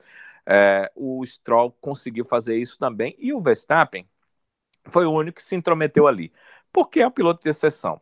E aí, é, vocês já falaram sobre isso, e eu quero assinar embaixo o trabalho da equipe espetacular bater na volta de apresentação, da volta de apresentação não, na volta de saída dos boxes, não é uma coisa comum e é muito difícil se ajeitar um carro todo de Fórmula 1. A equipe trabalhou, não tenho dúvida que a equipe faria o mesmo pelo Albon. Eu acho que não é nessa hora que faz a diferença. A hora que faz a diferença é a hora de você definir uma parada primeiro no box, é hora de você definir uma peça nova. É essa hora que faz a diferença do primeiro piloto para o segundo piloto. Agora, ajeitar o carro para ele ir para a pista, podem ter certeza que fariam a mesma coisa, até porque tem a questão comercial também é muito inserida na Fórmula 1. Então, eles fariam com certeza. Quanto ao Bottas, o erro na largada, todo mundo já falou um pouco sobre isso. Ele realmente cometeu um erro. Ele disse que a, a luz apagou e que ele ficou sem saber o que, é que era para fazer. Essa engasgada, uma engasopada, é, já aconteceu uh, nos últimos anos com o Raikkonen, ainda na Ferrari, e com o Vettel. E a FIA tomou a mesma medida. A McLaren, na época, soltou uma nota que tinha conhecimento de que uh, a, a, a FIA não aceita que a roda gire 100% sobre o eixo. Ou seja, se a roda girar ali os 360 graus, aí sim é acionado o uh, é acionado o piloto acaba perdendo ali alguma coisa, seriam cinco segundos, algo desse tipo. Ou uh, o que a Mercedes acha, entende que é a faixinha branca lá, que não pode ser ultrapassada totalmente pelo pneu da frente, e aí o piloto acaba sendo punido. É, tem esses, essas duas possibilidades. A FIA afirma que não diz exatamente qual é o teor da regra que leva o piloto a queimar a largada, porque algumas equipes vão se utilizar disso para ter melhor desempenho na largada. Então ela diz que não vai dizer o pulo do gato, não vai dizer o que é que acontece, mas que ela tem uma forma de medir a largada, tem um sensor, era essa palavra, um sensor para medir a largada e sabe quando o piloto realmente queimou ou não. Fica essa questão, de qualquer forma, não ajudou em nada o Bottas, só o atrapalhou e já tinha acontecido com outros pilotos, então tem algum tipo de medição. Ele conseguiu uma relativa boa recuperação. Se tivesse mais duas voltas, a gente pelo menos ia ver uma briga boa dele com o Verstappen. Eu, particularmente, estava torcendo para ver. A gente sempre quer ver brigas boas dentro da corrida. Claro que eu queria ver uma briga boa dentro da corrida. Ia ter uma briga boa porque é o Max, né? O Max consegue umas coisas assim uh, fora do comum. Então, queria ver essa briga. Infelizmente, não foi possível. Chegou já na última volta, não teve a condição de passar. E aí nós não tivemos essa briga. Se fosse o Lewis chegando, eu tenho certeza que naquela ah. última volta a gente teria uma briga boa. Não tinha chegado muito passar, antes, tinha chegado muito antes. Mas vamos levar em consideração que ele chegasse só ali na penúltima volta, como ele chegou no final da reta da penúltima volta. Ele sabia que não ia poder passar na reta, né? Porque a reta termina a prova ia ter briga durante ali a, a, a parte de curvas mesmo do circuito uh, e a gente ia ver alguma briga, alguma busca de posição. Infelizmente era o Bottas, ele não tem toda essa condição técnica. Eu quero deixar, deixar claro que eu não comum com a ideia das meninas em relação ao Bottas. Eu acho um bom piloto. Eu, eu penso o seguinte: se a gente tirasse o Lewis, se tirasse o Verstappen da Fórmula 1, e os outros pudessem correr na Fórmula 1 com carros semelhantes, o Bottas disputaria em condição de ganhar o título. Ele não é um mau piloto, ele não é um piloto ruim. Essa é a minha opinião, né? A opinião é sempre uma coisa muito pessoal, muito restrita, mas essa é a minha opinião. Agora, numa equipe em que tem uh, um Lewis Hamilton, o segundo piloto, é, se ele não for também um piloto de exceção, ele sempre vai ficar um pouco apagado, e é o caso do Bottas. É o mesmo que acontece na Red Bull. Se você não tiver na Red Bull um piloto de exceção junto com o Verstappen, certamente ele ficará apagado, ele parece ser pior do que o que é, que é o caso que acontece hoje, que aconteceu com o Gasly, que acontece com o Albon, mas também são ótimos pilotos de Fórmula 1. Aí o Danilo acordou, gente. O Danilo acordou nesse exato momento. Ai, meu Deus. Pois eu acho que se tivesse, assim, por exemplo, uma Brown GP de novo, aquela, aquela coisa de exceção, dois pilotos, assim, ele ainda perdia. Ele ainda perdia. Mas enfim, é o Bottas, né? Se ele não perder, eu não espero, eu não espero mais nada dele. Nunca esperei, na verdade. É, o hate é muito forte. O, o que é, o, o, o Sávio ele demora a falar porque ele tá com um escudo aqui, né? Porque se esse veneno bate nele, queima na hora, né? Eu tô lembrando do off aqui. Não, o Sábio, ele hoje nem tá falando, você tá percebendo, né, Sibeli? Ele, Ah, ele não. e ele tá Melhor não. Você sabe por que que ele não tá falando, né? Completamente que ele tá falando. É o não, eu sou nome? apenas um. Sou É, apenas pa- é o pastel do atento. sábio, é? Eu, pa- Ô, Manda pra cá, pastor do Sábio. O pastel do sábio, eu duvido muito que escute o podcast. Queria um patrocinado do Sábio. né? Outra coisa que eu não concordo com você, a corrida foi ruim, porque acho que foi uma das melhores corridas da Hungria em todos os tempos. Não, É um é. circuito chato, Não, Não, passa tudo, mas é, ah, partindo do pressuposto É, da é Hungria. Esse é o ponto, foi a corrida chata mais movimentada, porque tipo, ela é chata porque ela é na Hungria, assim, ela tem tudo, mas na verdade ela foi muito movimentada. Gente, o tanto de ultrapassagem que teve, eu não esperava, não. Por- Juro pra vocês por- que eu esperava do fim. por causa das estratégias diferentes, né? Então, sempre Sim. tinha alguém com um pneu em condição de ultrapassagem atrás e, uma, e um outro carro à frente que não tinha mais condição nenhuma de segurar o carro e aí acabava vendo a ultrapassagem. É interessante. Não, Não, foi é, uma corrida aquilo, interessante. é, não é aquilo que a gente gosta, né? Que são dois pilotos em ótimas condições brigando por posição. Essa é a melhor, mas nem sempre pode acontecer isso, né? Quem sabe na Fórmula 1 lá para 2022 com as mudanças que vão acontecer. Agora, essa questão de que um carro não segue o outro, esse ano os carros estão seguindo bastante os outros e estão, estão conseguindo boas ultrapassagens desde a, do primeiro GP da Áustria. Mas se a Mas eu gente ignorar. continuei torcendo por um safety car. Eu também. Se a gente ignorar a Mercedes, fica muito legal. É o que eu disse, né? É, Ignorar- ignorar principalmente o Hamilton. né? É, só o Hamilton. É, é engraçado. é, é, é, eu falei, eu- tanto que eu falei de tudo, não falei nem do Hamilton, né? Não tem muito o que dizer, né? Ah, o, que se, o que se pode dizer dele é o seguinte: ele é um, um, um piloto, né? um corredor, um cara que quer, né? Porque no final da, no final da prova, é, parece que ele sente falta da emoção, sente falta da aventura. Aí no final da prova, ele para para fazer uma troca de pneu para E bater o poder recorde de bater o recorde. E, e vocês entendam o seguinte: ele estava ali a, a 23 segundos. A equipe disse para ele: se você parar agora, você volta 3 segundos à frente. O cara que é gênio, ele pensa o seguinte: 3 segundos, qualquer erro eu perco a primeira posição. Mas se eu sair fazendo volta rápida com meu pneu extremamente desgastado, eu vou aumentar. E ele aumenta de 3 para 7 com o pneu dele extremamente desgastado.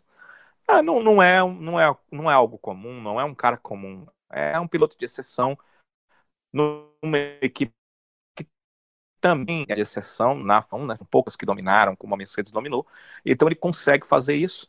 É, ele pensou, vou ter 7 segundos de vantagem, então ele volta na frente, sem maiores problemas ou atropelos, e vai lá com toda a condição e faz a melhor volta primeira, né? Porque ele, ele fez na última volta, mas ele fez antes, logo a volta a melhor da prova, ultrapassando o adversário. Vocês perceberam isso? Que ele estava ultrapassando e conseguiu fazer a melhor volta.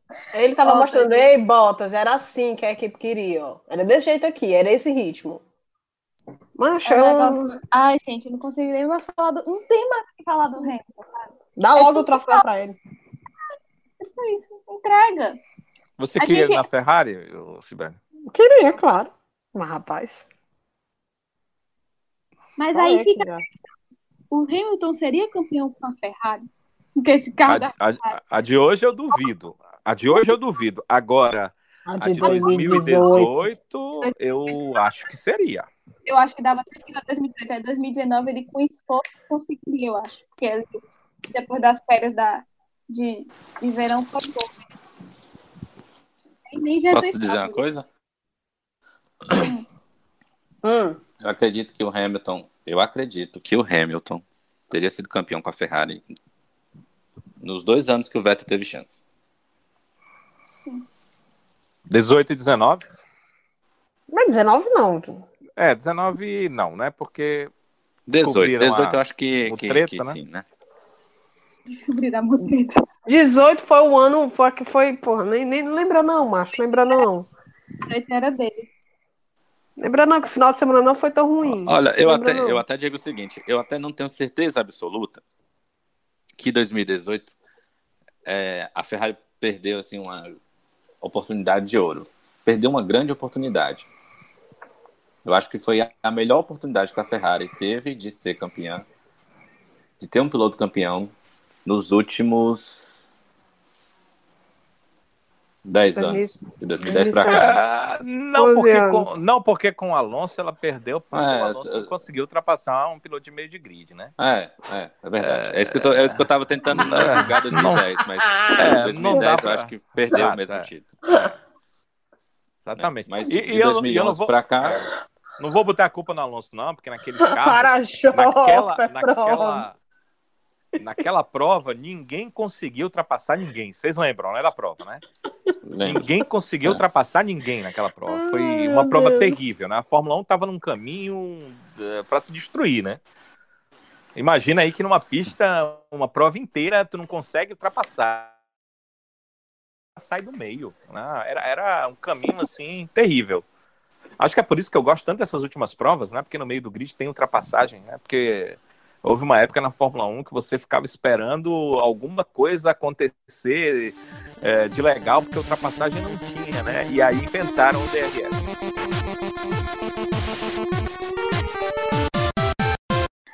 Vamos lá para F2, pessoal. E a Tivemos- F2, hein? Tivemos no sábado corrida, uma corrida vencida pelo Robert Schwartzman, né? É, é, eu espero que seja assim a pronúncia certinha. Schwartzman. De- Pode pode russo, né, Sibeli? Coisa maravilhosa, hein? Dobradinha Rússia, só deu oracia. Binotto. Tu viu como ele é metido? Tipo assim, Eu vi, menina, ele foi lá só na vitória. é, mas tu viu que, o- que. o- Cara, esse menino, gente, sério. Por, um, por algum momento, eu fiquei. Eu, eu, eu- meu Deus. Eu fiquei dividida assim, meu Deus, eu, eu, eu tô torcendo pra ele, mas tem o Mickey também, eu vou torcer pelo Mickey. Eu torço pra ele pelo Mickey, sabe? Fiquei naquela coisa. Tu acredita que o menino, não sei se tu viu, mas ele regeu o hino italiano no pódio, velho. Ele fez isso. Eu, menino, não faça isso comigo, O não. Schwartzman, assim, eu, se não for pelo nome do Schumacher, o Schwartzman tem mais chance de subir do que ele, do que o Schumacher. Vou falar Mickey, porque Schwartzman e Schumacher ficam muito parecidos, tá? Mas, assim, de qualidade, o Schwartzman eu acho muito melhor. O Danilo pode falar ainda mais, porque ele acompanha desde antes. Mas, assim, o Mickey tem muito. Eu, e principalmente ele foi a vitória dele no ano passado, do, foi na Hungria, né? É, eu jurava que ia rolar esse ano de, esse ano de novo, né? Porque ele ficou na Mas liderança um- durante um tempo, mas deu não. O Schwartzman tá muito à frente. Pois é. E aí, fechando o pódio, como disse aí, vocês já destacaram o Mick Schumacher. E o bom destaque pra gente, né? Foi a prova do Felipe Drogovic. E veio de trás do grid e conseguiu se recuperar bem. Uma corrida numa estratégia muito bacana de economia de pneus. E conseguiu um quinto lugar que eu, sinceramente, penso que se tivéssemos mais umas três voltas de corrida, esse quinto viraria um pódio, viu? Ele Sei se vocês- voando. Ele, ele o tava Mazepin e o, e o Schwartzman, os três que usaram a estratégia de parar no final, eles estavam voando no final da corrida. Não tinha pra ninguém, eles saíram passando todo mundo. E o pior é que eu fiquei super agoniada, porque domingo- o pit stop da F2, pelo amor de Deus, né? Esse menino para logo, pelo amor de Deus. Que vai que dá alguma cor nesse teu pit stop aí. e não dá tempo. Mas quando eu vi meu filme. É. Sem dúvida. Antes de tu falar, antes de tu falar do domingo, sabe, é interessante o seguinte: é, nas últimas voltas eu estava com a cronometragem, né? Assistindo com a cronometragem, e o, o, o Drogovic ele, ele conseguiu, eu não sei é, como ele conseguiu, porque é apenas a, o terceiro final de semana, então nessa é, ainda faltava a outra prova, então era a quinta etapa de Fórmula 2 que ele trabalha. O pneu é totalmente diferente de tudo que ele já usou na vida dele. Fórmula 3 ano, ano passado, esqueça, não é a mesma coisa, é totalmente diferente. E até porque eles estão estreando um, um pneus novos esse ano para a Fórmula 2. Mas ele conseguiu já entender tanto do pneu que é, entendam que não dá para você comparar o carro que ele tem com o do Schwartzman, nem com o do Mazepin. Não dá. Nem em sonho, é, nem... Não, não, não, comparem. E nem não, com é. vários que ele fez ultrapassagem durante a prova. O Ticton é da, da Dams, é, é uma das equipes de ponta. É, o Zul Deletraz, o Darvala, todos eles têm carros melhores. Todos eles têm carros melhores. Dá para você comparar ele com o Matsushita. O Matsushita foi 12 segundo. Então, entendam aí que é, é, é um negócio que é, ele fez além das possibilidades do carro. Por que, que ele fez isso? A estratégia da equipe foi muito boa. Ele parou na hora certa, ele segurou o máximo possível, parou na hora certa. Acho até que ele deveria ter parado duas voltas antes, porque mais duas voltas, pelos tempos que ele estava fazendo, três segundos e meio a, a mais do que o terceiro e quarto colocados, ele fatalmente teria ficado no pódio. Mas não dava para ele adivinhar quando fez a parada. Ele segurou ao máximo, fez a parada na hora que imaginou e fez uma grande prova para terminar em quinto. Agora, quando terminou, e é isso que me chama a atenção, uh, tanto o Mazepin quanto o Schwartzman, eles já estavam uh, virando tempos uh, que estavam acima dos tempos do Drogovic. Ele ainda estava virando tempos melhores, a um segundo, um segundo e alguns décimos melhor do que os outros dois que têm carros melhores, ou seja, é, eles pararam depois do Drogovic, uma volta depois do Drogovic, o Drogovic parou antes, era para estar com o pneu um pouco mais desgastado, mas conseguia virar voltas melhores, ou seja, o trato dele com os pneus, ele entendeu tanto o trato dele com os pneus, que ele consegue fazer com que os pneus desgastem menos, chegou no final da prova com pneus melhores do que quem parou depois, e quem tem carro mais equilibrado, que a tendência é você ter um carro mais equilibrado, é que você não vai arrastar tanto, não vai puxar tanto, não vai corrigir tanto,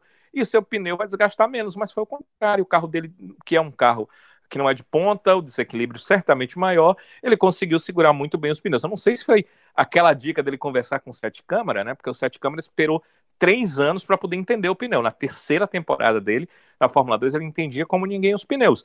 Mas o Drogovic está na primeira temporada. Eu sempre chamo atenção e vou continuar chamando atenção aqui. Quem domina uma, um campeonato como ele dominou a, a Fórmula Europeia, é, dominou durante um ano, é, não pode ser um piloto comum. Você não pode fazer 16 provas e seu pior resultado ser segundo colocado em duas provas e você ganhar 14 se você for um piloto comum. O Drogovic não é um piloto comum. Agora ele precisa de um carro melhor porque ele está com um carro comum para baixo, que é o da MP Sports. Não sei se a empresa a, a, a MP Motorsport vai crescer para o ano que vem, para que ele fique, para que conquiste o título nela, mas ela sempre foi uma equipe de meio para fim de pilotão. Ótima para o piloto fazer o primeiro ano na Fórmula 2, se é que ele tem dinheiro para fazer mais do que isso. Mas não é uma equipe para ganhar campeonato e o Drogovic tem condição técnica para ganhar o campeonato. Então acho que é a hora dele é, já começar aí pensando, esse campeonato é muito rápido, né? O, a Fórmula 2 só disputa a parte europeia da Fórmula 1, então já ele pensando que equipe ele pegar, se houver uma oportunidade, ele tem que ir para uma virtuose, que é a União Virtuose, ou para uma Dams, ou para uma Arte. A Prema a gente já sabe que não, porque uh, lá é uma casinha da Ferrari, mas eh, se ele puder pegar uma grande equipe, ele precisa já começar a avaliar essa possibilidade. Se ele fizer isso, a chance de título para o ano que vem é muito grande, porque parece que em cinco provas ele já entendeu a categoria mais do que pilotos que passaram algumas temporadas na Fórmula 2. E Danilo quer falar do Piquet e do Samaya?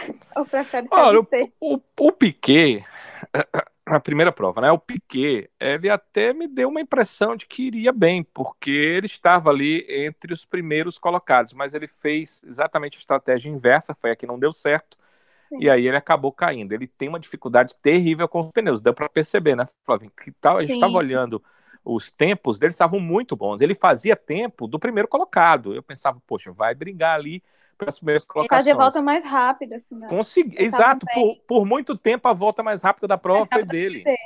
Ficou muito tempo, foram muitas voltas. Eu acho que 15, 20 voltas ele com a volta mais rápida. Pensei Só que ele que... tem um resultado melhor esse final de semana. Pois é, mas Sim, o pneu dele se desgastou muito rápido. Não sei também Todos a condição do carro. Verdade, se vê, Danilo, a corrida, a gente você via assim, a condição dos pneus estava muito ruim. Tanto que na sprint, é, todos os pilotos tiveram que parar. Exato, né? corrida sprint que normalmente ninguém para, né? Exatamente. Os pilotos tiveram que assim, parar. Então, o final de semana inteiro foi de muita dificuldade. Exato. É claro que a chuva fez um, com que acontecesse aquele fenômeno do não emborrachamento. Quando a pista está emborrachada, uh, o pneu é mais preservado. A pista estava sem emborrachamento, claro que é, se desgasta mais o pneu. Talvez isso tenha complicado a vida. E, e, claro, Piquet, eu já falei sobre isso, pelo que eu acompanhei nas, nas outras categorias, ele tem uma certa dificuldade para chegar no ponto. Ele chega no ponto, mas ele demora para chegar no ponto de entender a categoria de disputá-la como disputou no ano passado a Fórmula 3. Talvez esteja acontecendo na Fórmula 2. É rápido, deu para ver, o cara fez a melhor volta da prova, ficou lá 15, 20 voltas com a melhor volta da prova, mas no final o pneu dele estava se arrastando, todo mundo passava por ele, ele estava absolutamente sem pneu, não soube fazer essa preservação de pneu, o, o, o Pedro Piquet. Vejamos se no meio da temporada ele já tem aprendido um pouco mais em relação a essa questão do pneu. Do pneu. O Samaya, é, é, olha, é muito ruim a gente ficar pensando, porque a gente tenta comparar com o companheiro de equipe, vê o companheiro lá na frente e ele lá, lá atrás. É. Exatamente. A, a gente olha, ele não faz uma volta boa.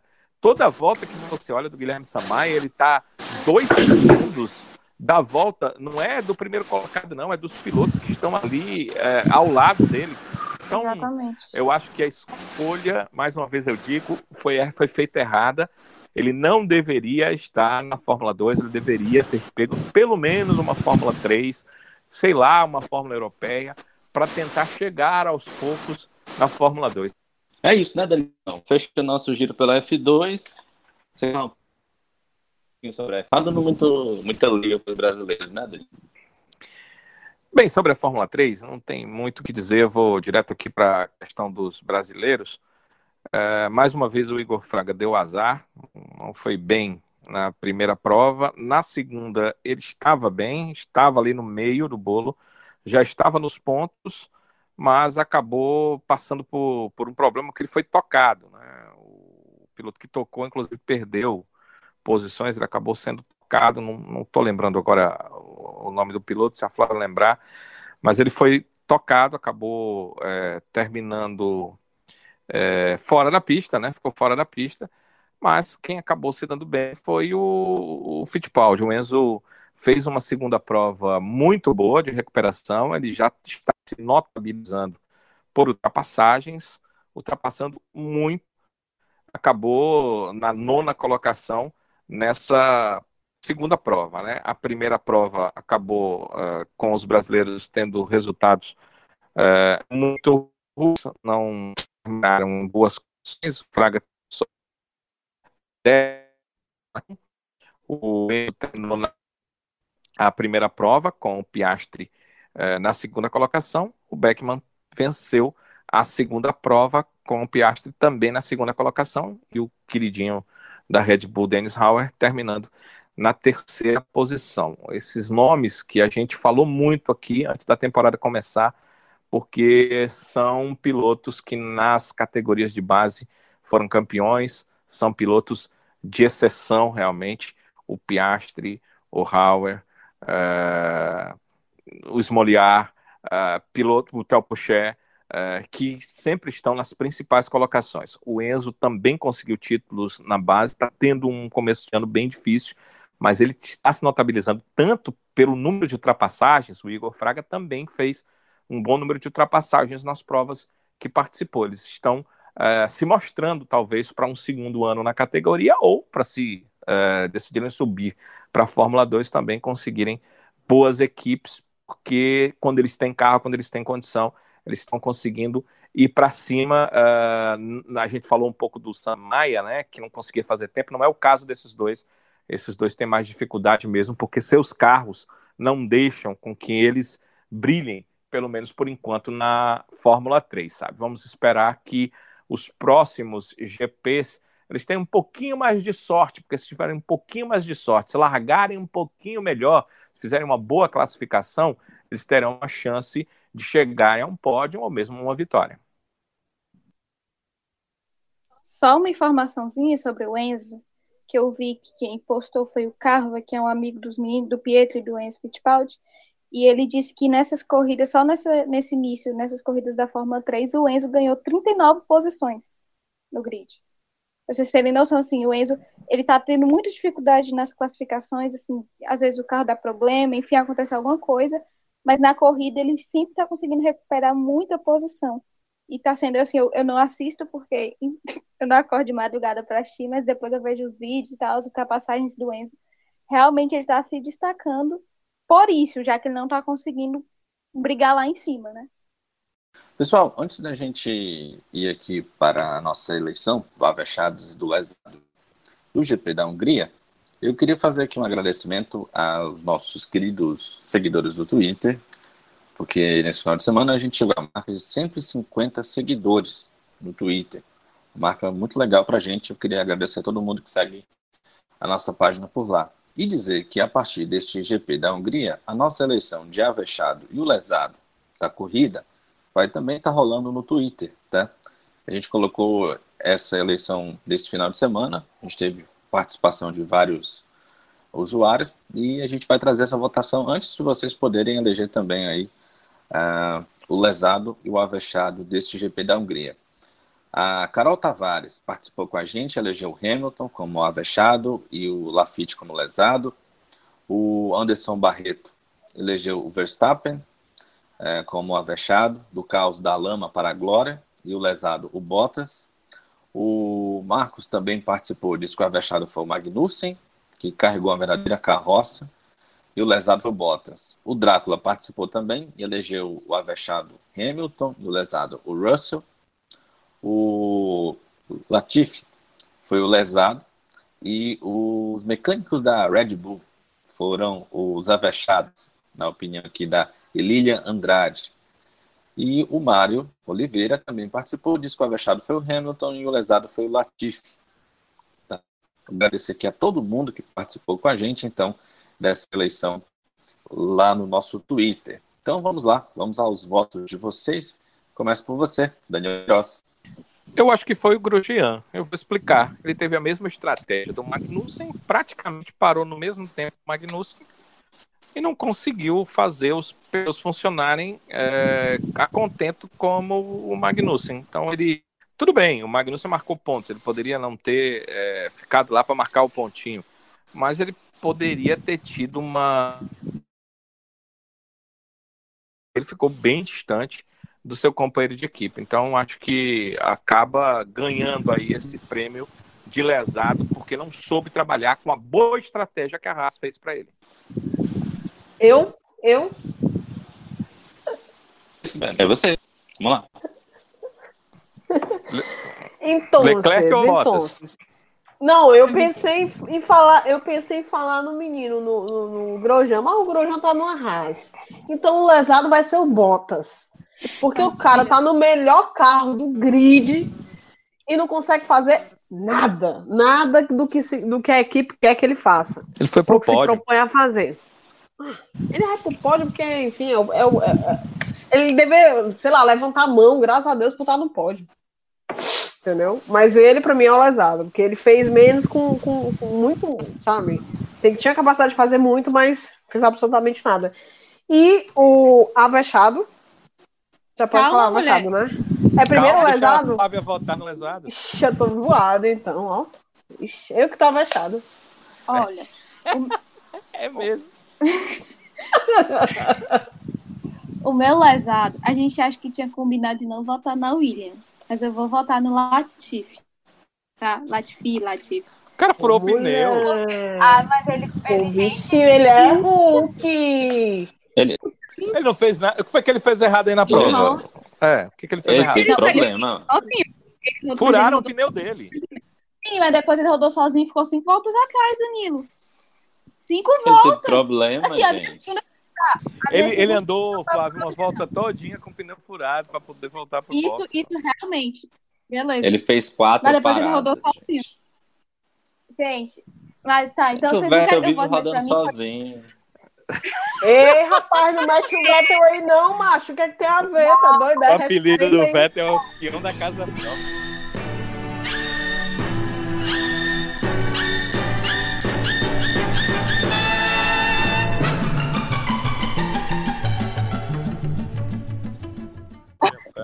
Respeita, macho. Tá falando com outras parceiras, não, macho. Pera aí, velho. Não é assim, Mas- não. Eu menti. Eu menti. Acho que Mentiu. ele não tá errado, Sibeli, se controla. Sim, mas eu, ó, então tá, minha segunda opção era o Grosjean também, porque eu acho que comparado ao Magnussen, é essa é a lógica do Danilo. A minha primeira opção é pro Latifi, mas vocês não aceitam, então eu vou no Grosjean, porque Aceita, a gente só queria que você justificasse. Eu, eu não consegui entender, assim. Ah, eu acho. Não, gente. cinco Voltas atrás, eu acho. Ele teve o problema, mas depois ele rodou sozinho, o que piorou a situação dele. e Ele... Nossa, O bichinho, ele é café com leite, gente. Tá começando agora. Café com leite. É, com vozeirão maravilhoso. Que vozeirão é aquele? vocês viram a entrevista dele? Acho que era o Johnny da Sky Sports que pediu pra ele falar a língua Eu dele. E ele falou, é, poxa, a língua nossa. E depois ele se bateu nos fios. Ai, muito bom. Eu ri, ó. E ele deve estar o muito preocupado, né? Liso. Não é? E um perigo danado de, de tomar um choque no chifre. Pois é, faz cara liso pra caramba, deve estar com a preocupação, porque ele de lesado aqui no podcast. Pense, pense. É isso. As contas tudo atrasadas nessa O pandemia. pro- é, o que pro- não. é, exatamente. O problema, é, o problema é ele chegar pro Sávio e comprar o podcast pra ele, né? Ai, Imagina que quem será a primeira a ir pra fora do podcast. ô, meu, tô toda vez que chega no final, começa a se escrever. Ai, ai. Ai, meu Deus. Vamos lá. Para fechar aqui o lesado, pessoal, vou dar meu voto aqui também. A gente teve, peraí, deixa eu fazer as continhas aqui. Tivemos Latifi 1, Bottas outro e Grosjean outro, né? É, o Ih, voto de rapaz, Minerva agora? agora. O voto de Minerva. É. Não vai, vai ficar em cima do muro, não. Vai escolher um quarto. Não, Não, vai. O pior é que eu tinha escolhido Quarto. mesmo, mas eu vou dar, eu vou. Ah, não, qual foi? É, Não diz, diz quem era, só Não, pra voto. gente poder saber. Quem? O meu é o Pérez. O meu era o Pérez. Nossa, faz sentido. mas, faz sentido. concordar É, o Pérez com- não foi. é. dos três que vocês levantaram aí, eu vou concordar que dessa vez eu vou ficar com, com o Danilão em relação ao Grosjean. O Danilo é o mais sensato desse podcast. A gente já deixou isso claro. Né? Se a gente fosse Mas aí-. Só vou justificar o, o voto aqui no, no Pérez, dizendo que, primeiro, pelo, não pela corrida em si, mas pelo final de semana todo, porque ele liderou, é, liderou não, mas chegou a estar entre o top 3 em um dos TLs, mas não chegou na Um, classificação o na hora... T1, TL1. foi, Pois é, e- mas quando TL1, chegou ele na foi hora terceiro, com o vamos ver, Stroll em quarto. quando chegou na hora do vamos ver, que foi a classificação, ele Ficou em ficou quarto. bem atrás. Ficou Bem atrás, atrás não, do- cara, ficou em quarto. É, isso quer dizer, ficou atrás do, do Stroll. E na corrida ele largou mal e não se recuperou. Sim, largou mal. Né? Ele não conseguiu ficar, conseguiu ficar em sétimo, ele conseguiu ficar atrás da Ferrari, mesmo com carro em condições Com o carro melhores. teoricamente melhor. O bichinho É, do Stroll tava tão É. assustado que não, não- soube nem botar o carro ali na terceira posição, na plaquinha do 3. Foi, ele colocou na fila lá atrás. Ele tinha mais... Vocês perceberam que ele Tá. colocou pelo lado de dentro da fila? Aham, Mas como ele tirar? Tô- Não tá- tinha tava nem como tirar, mas O É, pobre. Ai, ele gente. pensou, eu ali, eu, Eu tive Tá maior empatia com ele ali. papai pagou pra eu ali, foi? O bichinho, mas ele é bom na chuva. Eu falo do nosso veneno, mas ele não fica pra trás, não, viu? Não, é Não, não, o que ele- é. não. O que ele Não, deve ter não. pensado, né? O que ele deve ter pensado. É porque a gente pensa tão mal do Stroll e por isso quando o Pérez vai abaixo dele, a gente né, fica pensando que ele realmente mas é- cometeu muito. Eles é mais piloto do que o Stroll, né, Danilo? Sem dúvida, sem dúvida. Então, assim, Mas- se ele tá- se o Pérez tá... foi mal na prova. Não, Vamos também para o concordo. fechado, pessoal? Não, é- É, quem vai ser o primeiro? E aí? Vai lá, Flavinha. Você que já estava falando aí. O Magnussen. Ele pontuou com a Haas, gente. Acho que ele conseguiu aproveitar ao máximo. Do mesmo jeito que vocês votaram no porque ele não acho que o Magnussen, ele e mesmo com a punição de 10 segundos, ele ainda conseguiu ficar na zona de pontuação, com o carro, um dos piores carros do grid. Então acho que ele, Voto ele com a relatora. Ele merece. É, eu vou deixar claro que era, era meu voto também, Magnussen. Eu É. acho que ele conseguiu fazer muito mais do que o carro. né? Sim, também. É, é ele mesmo. O, É, O piloto, o piloto, eh, o avexado mesmo, o concurso, é o Hamilton. Espetacular. Não, o cara é, faz o isso. recorde da, da pista na última volta. Eu nunca tinha visto o cara fazer melhor volta na última volta. É. Ele faz a melhor volta na última volta. Ele faz a volta melhor eh, uma volta antes, ultrapassando retarda, retardatários, que eram até rápidos, né? Ultrapassando retardatários, ele consegue fazer a melhor volta. E depois, na última volta, ele faz a volta. Mas como voltar no Hamilton é, é, é bobo, que é voltar no, no cara que ganha tudo, né? Eu acho que o que o Magnussen fez foi acima do que o carro poderia dar a ele. Então, ele é avexadinho. Se não pode votar na Williams, também não pode votar na Mercedes. Ai, gente. Isso é pra ti. Tu que Aí. votou na Williams. Não, eu retiro meu voto da Williams, então. Não votei no Latifi. Esquece que eu Tudo votei no. Não ficou registrado se você tinha votado na. A gente é ok. Você Foi, você no votou no Latifi. Ah, mas... então vamos decidir. Pró- Próximo episódio. Não, ninguém vota nem na Williams nem na Mercedes. É isso? Se for isso, pronto. eu Não voto. Nem no Não. Hamilton. Não, eu, eu acho que o voto dela, pelo menos, ela, ela caracterizou bem. Assim, o Latifi cometeu um erro então, ah, e tal. Então, nesse Sozinho. caso, eu Já acho que tava vale o Ruim a situação é, dele, entendeu? sozinho. Ele piorou. Sozinho. Então, Eu por mim, dizer por isso que eu eu não lembro que, que isso aconteceu, eu não tinha lembrado que isso aconteceu. Né? Pô, Então, bichinho, deixa o bichinho.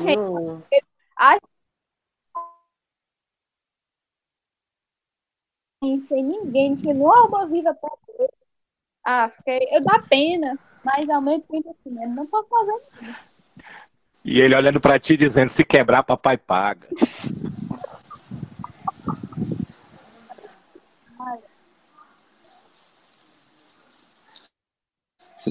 Sibeli, seu voto? Oi? Eu voto com a Seu relatora, já tinha dito. Eu voto Ah, com a tá. Tinha relatora. me perdido aqui. Vou de Magnussen, vou de Magnussen. Foi a Magnussen, sim, Magnussen. É, acho que Fez daí- mais do que o carro lhe proporcionava. tinha nem- Eu acho que essa daí não tem nem como a gente não, não concordar, né? Magnussen realmente fez uma corrida espetacular, fora do comum. E que eu acho, inclusive, difícil que, que a Haas ao longo da temporada, mas eu não duvido muito que esse não seja o único ponto da Haas no, no ano, Eu imagino que seja. né? A próxima E- provável conseguir é, a Williams? Meu, o meu querido George Russell É. vai conseguir pontuar a Williams, é a nova que eu estou falando. Ela precisa melhorar muito para isso, viu, sabe? Porque a Williams ela é tão ruim que o Russell faz o impossível na, quali na, classificação, na qualificação, na classificação, mas quando chega na prova o carro não deixa. Ele não porque... é, Danilo. Eu fico- É, é porque o cara não consegue rodar com a Williams três voltas é, rápidas, Ele não consegue. O carro é muito ruim, o carro é nervoso, ele não tem condição. Uma volta o cara faz tudo ali para fazer, mas uma consistência é difícil. E eu vejo isso normalmente no, no, ah, no TL2. Você- se você acompanhar, você percebe. As Sim. voltas que a Williams dá, elas não, não são é, contínuas com bom tempo, bons tempos. É uma Uhum. volta em cima, outra embaixo, uma em cima, outra embaixo. É uma situação terrível de quem guia ali. Uma pena que o Russell, com a qualidade que ele tem, vá pilotar ainda mais um ano na Williams. Ele. Mas eu tô confiando num GP maluco de novo. Sei lá qual, mas eu tô confiando que vai ter aquele abandono doido.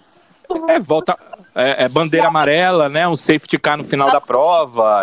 Pode ser. Porque assim, na Áustria, se ele não tivesse quebrado, acho que ele teria chance de ter conseguido.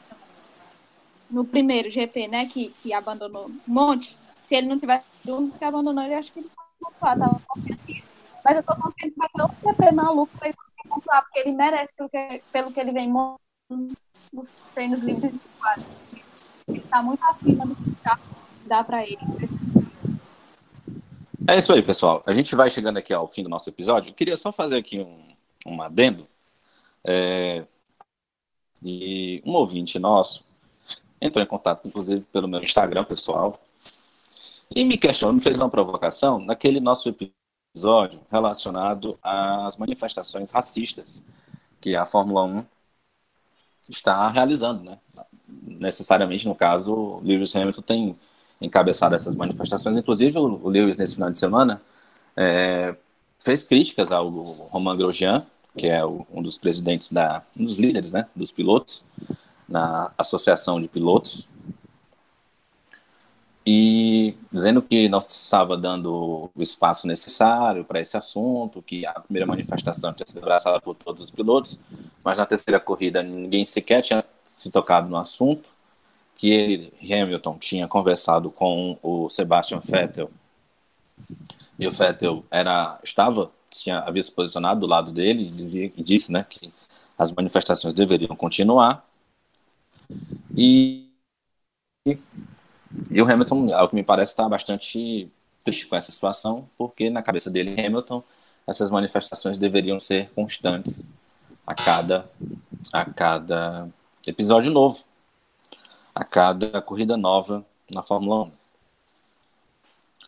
O, o que eu queria falar aqui, que o nosso ouvinte, na verdade, me provocou, é que naquela, naquela, naquele nosso episódio, a gente não tinha eu, eu, no caso, não tinha me manifestado a respeito do da causa. Nós havíamos discutido, vocês, você Danilo, você Flávia e a Cibele, tinham manifestado e eu não havia me manifestado sobre o assunto.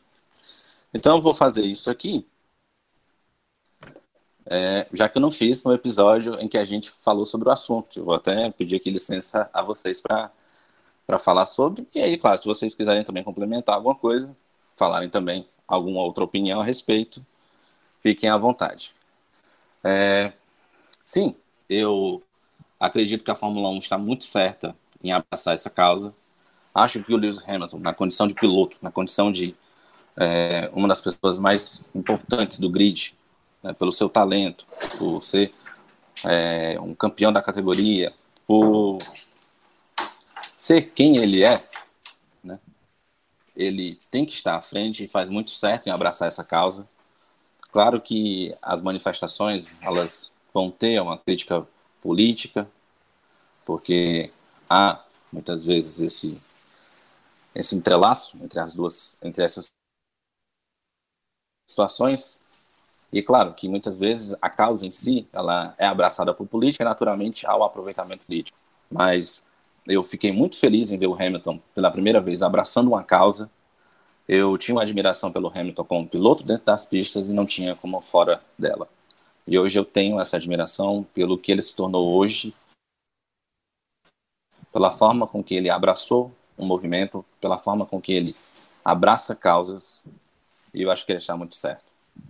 Eu acho que o esporte ele tem o seu papel de entreter, a Fórmula 1 ela tem o seu papel de entreter, mas ela é feita por humanos e há determinadas causas, há determinadas situações que extrapolam a questão da política. E eu, essa, eu acho que essa do racismo é isso.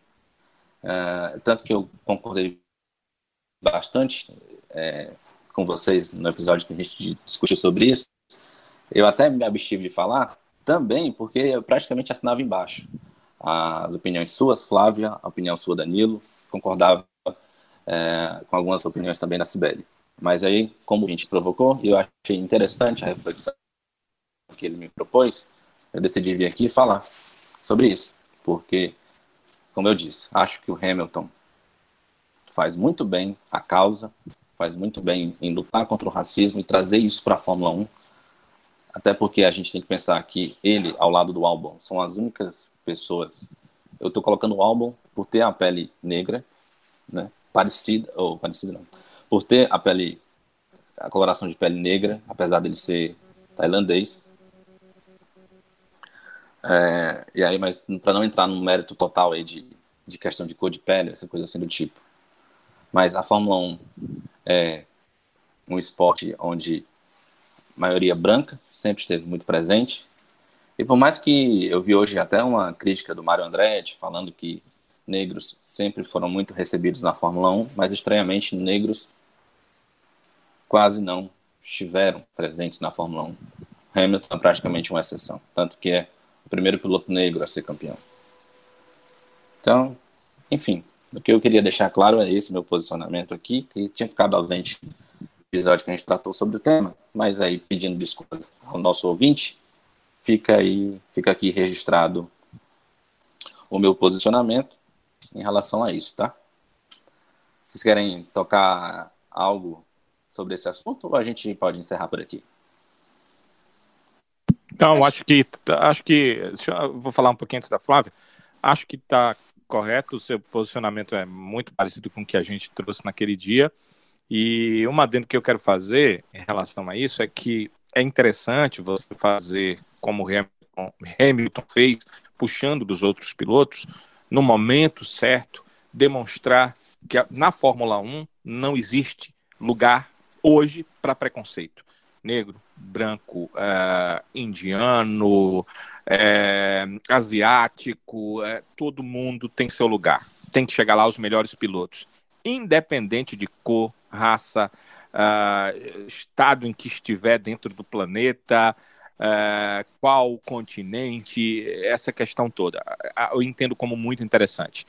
Eu fico meio a discordar do, do, Hamilton querer que em toda corrida se faça isso, porque aí passa a não ser exceção. Então, ela não vai chegar aquela manifestação de forma tão forte quando você faz um determinado momento.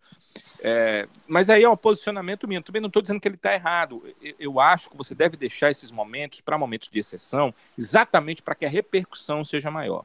Esse é o meu pensamento. E uma outra questão que aí o Hamilton está fazendo muito bem, que não adianta você chegar na Fórmula 1 e dizer assim, não, a gente aceita todo mundo, mas não tem um trabalho para que pessoas é, que não são brancas, que são é, negras, que são de outras é, colorações, ou o que quer que seja, pessoas que não hoje estão no mundo da Fórmula 1 inseridos, cheguem lá, se você não dá o caminho para eles chegarem lá. E aí o Hamilton está com o seu projeto, é, cooperando com isso, está com a sua influência, com seu dinheiro também, mas com a sua influência também, cooperando para que aquelas pessoas tenham um dia uma colocação na Fórmula 1 e cheguem lá não só como pilotos, mas quem sabe como grandes engenheiros, quem sabe como chefes de equipe no futuro. Então, acho que está certíssimo. É assim que tem que agir. Se você dizer assim, ó, é, preto e branco é tudo a mesma coisa, hein? Ah, por vir a vidão, o negro está lá na favela e o branco está lá na mão. Você vai dizer isso o tempo todo, mas ninguém é, dá a condição de educação para que eles dois se nivelem briguem por um lugar na universidade, briguem por um lugar no mercado de trabalho. Eu acho que é aí que o Hamilton é, mostra que ele está sim se manifestando para o mundo que ele é contrário ao racismo, mas ele está sim também fazendo o possível para que esse racismo um dia realmente não exista, para que todos possam competir com igualdade, seja na área da educação, seja na área profissional. Então, não tenho o que dizer. Irretocável.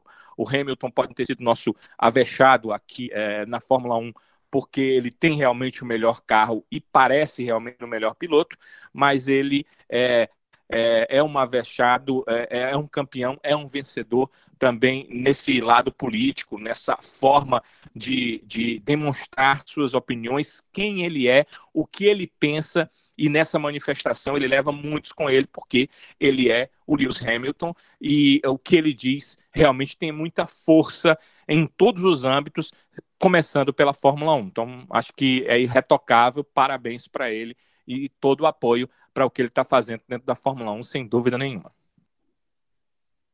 Eu ia falar justamente isso, que eu apoio muito o Hamilton, isso que ele está fazendo. É uma revolução mesmo. É, e como eu falei no, no outro episódio, o que eu mais gosto de ver nessa, nisso do Hamilton é ele tomar atitude. Porque não adianta só a gente falar, falar que tem que acabar com o racismo e não fazer isso que o Danilo falou, que é oportunidade. É, tem que dar oportunidade para todos chegarem lá. Tem que, que dar ele, ele, esse programa, dessa iniciativa dele de, de oferecer cursos, oferecer é, escolaridade para os negros, ter uma base, é o mais importante, porque tem que ter manifestação, toda manifestação é válida, mas tem que ter atitude também, a Fórmula 1 tem que engajar junto com ele para ter mudança, né? Porque a gente não vai ter mudança só falando, então ele tem que mobilizar na fala, mas ele tem que mobilizar também na atitude, que é exatamente o que ele está fazendo, é, e esse é muito, muito legal de ver, concordo muito com vocês e concordo demais com o Hamilton. É isso, gente. E o Danilo chamou até a atenção, e é, era uma coisa que estava aqui na linha de raciocínio, o Danilo colocou, e aí vou reforçar o que o Danilo colocou também. É, mais importante do que isso, mais importante do que as manifestações que o Hamilton lidera lá, de vestir a camisa, de fazer o gesto que ele acha que é o gesto que deve ser feito para ele, é ele estar indo além do que as câmeras mostram, do que ele posta em redes sociais. É o que ele faz. E, e justamente isso que eu quis dizer quando eu comentei que ele está abraçando a causa, está liderando essa causa da forma com que ele, da forma com, com da forma como ele faz, como deve ser feito como atleta. E é isso que, que me despertou também admiração pelo Hamilton. E é isso, e é assim que tem que ser feito, gente. Não é não é com não é só na rede social, não é só é, de forma pública. Você tem que fazer de um jeito que, de fato, seja feita a diferença, porque racismo é uma coisa que deve ser combatida sem de todas as formas possíveis. É isso. Um abraço para todo mundo. Vamos encerrando aqui o nosso episódio 20 do Avechados. Um abraço para você, Danilão. Até o nosso próximo EP. Valeu. Já tô triste porque domingo não tem Fórmula 1, né? Aí já fica tá pois é. acostumado. É. São três finais de semana seguidos com Fórmula 1. Domingo não tem, mas depois teremos dose dupla do GP da Inglaterra. Mas domingo tem a Fórmula Renault Eurocup. Já a partir da quinta-feira, quem quiser acordar cedinho, às quatro da madrugada, já tem Caio Collet na pista e o preferido de Sávio também, Franco Colapinto, o argentino, na pista com a sessão 1. Uh, ah, teremos sessões quinta, quatro sessões. Na sexta-feira, testes coletivos. E aí no sábado, classificação e corrida 1. No domingo, classificação e corrida 2. Então tem uh, Fórmula Renault Eurocup com um dos caras em que uh, se entende que será um futuro brasileiro na Fórmula 1, que é o piloto Caio Collet, que está uh, no grupo aí de pilotos da Renault, de preparação de pilotos da Renault, o Caio Collet correndo e hoje, é, junto com o Franco Colapinto, eles são né, juntos os líderes do campeonato com a mesma pontuação, com as mesmas posições e vão disputar aí essa segunda fase com mais duas etapas, sábado e domingo que vem em Imola, na Itália, sabe? É isso aí, Danilão. Flavinha, ah, pera, calma, antes. Danilão, você tá no Twitter como? Sim, arroba repórter Danilo. Lembrando que o Danilão tá por lá falando também de Fórmula 1 e você que quer acompanhar também notícias sobre futebol, o Danilão tá sempre com informação muito atualizada por lá também. Um abraço, Sibeli, até a próxima. Até, gente. Ah, queria, peraí, eu queria mandar dois beijos. Dois beijos. Blogueira. Tá? É, blogueirinha, blogueirinha. Vale, meu Deus, cadê meu. Cadê o bicho que eu anotei? Socorro, senhor. Cadê? Cadê? Vara, papel também? Papel? papel? Papel, também? Papel. Fala, meu Deus. Um acorde, aí, acorde. um dia isso aí vai estar no museu, vamos dizer, olha, Rapaz, não sei se vocês sabem. Aqui, ó, papel. Eu não sei se vocês sabem, mas a gente tem uma figura famosíssima nos ouvindo, cara. Quem? O Drácula. Brinca. Drácula Não, lá perigo, de Santos, São Paulo. Mandar um salve para ele. E a Thaís de, de, de Brasília, eu falar BSB, mas, meu Deus, Sibeli, quem é que né, vai ligar a BSB com a sigla do aeroporto? Só Ninguém. viaja, né? Ninguém. Beijão, beijão. E é isso. Quem quiser me encontrar no Twitter sabe, né? Bebastos, estamos lá, sofrendo ou não, né? Depende Normalmente sim. Normalmente sim. E o pior, o outro, o outro sofrimento já começou, como eu já previa. Ou seja, 2020 vem que vem. Flávia Gouveia. Um abraço, Flávia. Eu. Um abraço, Sávio. Foi muito bom estar aqui novamente. É, o Twitter, agora que eu já gravei, eu posso falar de primeira. É fgolven underline. Vocês me encontram lá. No Instagram é FláviaMSG. E, ah, tu lembra que o Danilo me mandou fazer fazer um pedido especial aqui para mim, né? Sim, é, microfone aberto para você, Flavinha. Olha, meu Deus, que vergonha de fazer isso. Cadê a Sibeli para me ajudar nas horas dessas? Enfim. É... Não, brincadeira, brincadeira, vou fazer isso não. Eu não vou, na cara dura, pedir uma camisa do Lando Norris da nova coleção. Nunca faria isso. É, mas, mas se por acaso tu fosse pedir, e era para mandar para onde? Era para a gente conversa no direct. Se você tem interesse em me presentear com a camisa do Lando Norris, que custa 300 reais, né? Porque assim, eu queria comprar, mas meu salário estagiário ainda não permite. Não tá, não tá. Não tô nesse nível ainda. Brincando. É muito bom estar aqui de novo. Siga lá nas redes sociais pra gente falar besteira. E Fórmula 1, futebol, qualquer coisa. E é isso aí. Valeu, sabe? Tá certo, Flavinha. Lembrando a todo mundo que eu também tô lá pelo Twitter, no arroba E se você quer interagir com o nosso podcast, vai lá no Twitter também, manda o seu comentário, manda a sua DM no arroba Avechados Podcast.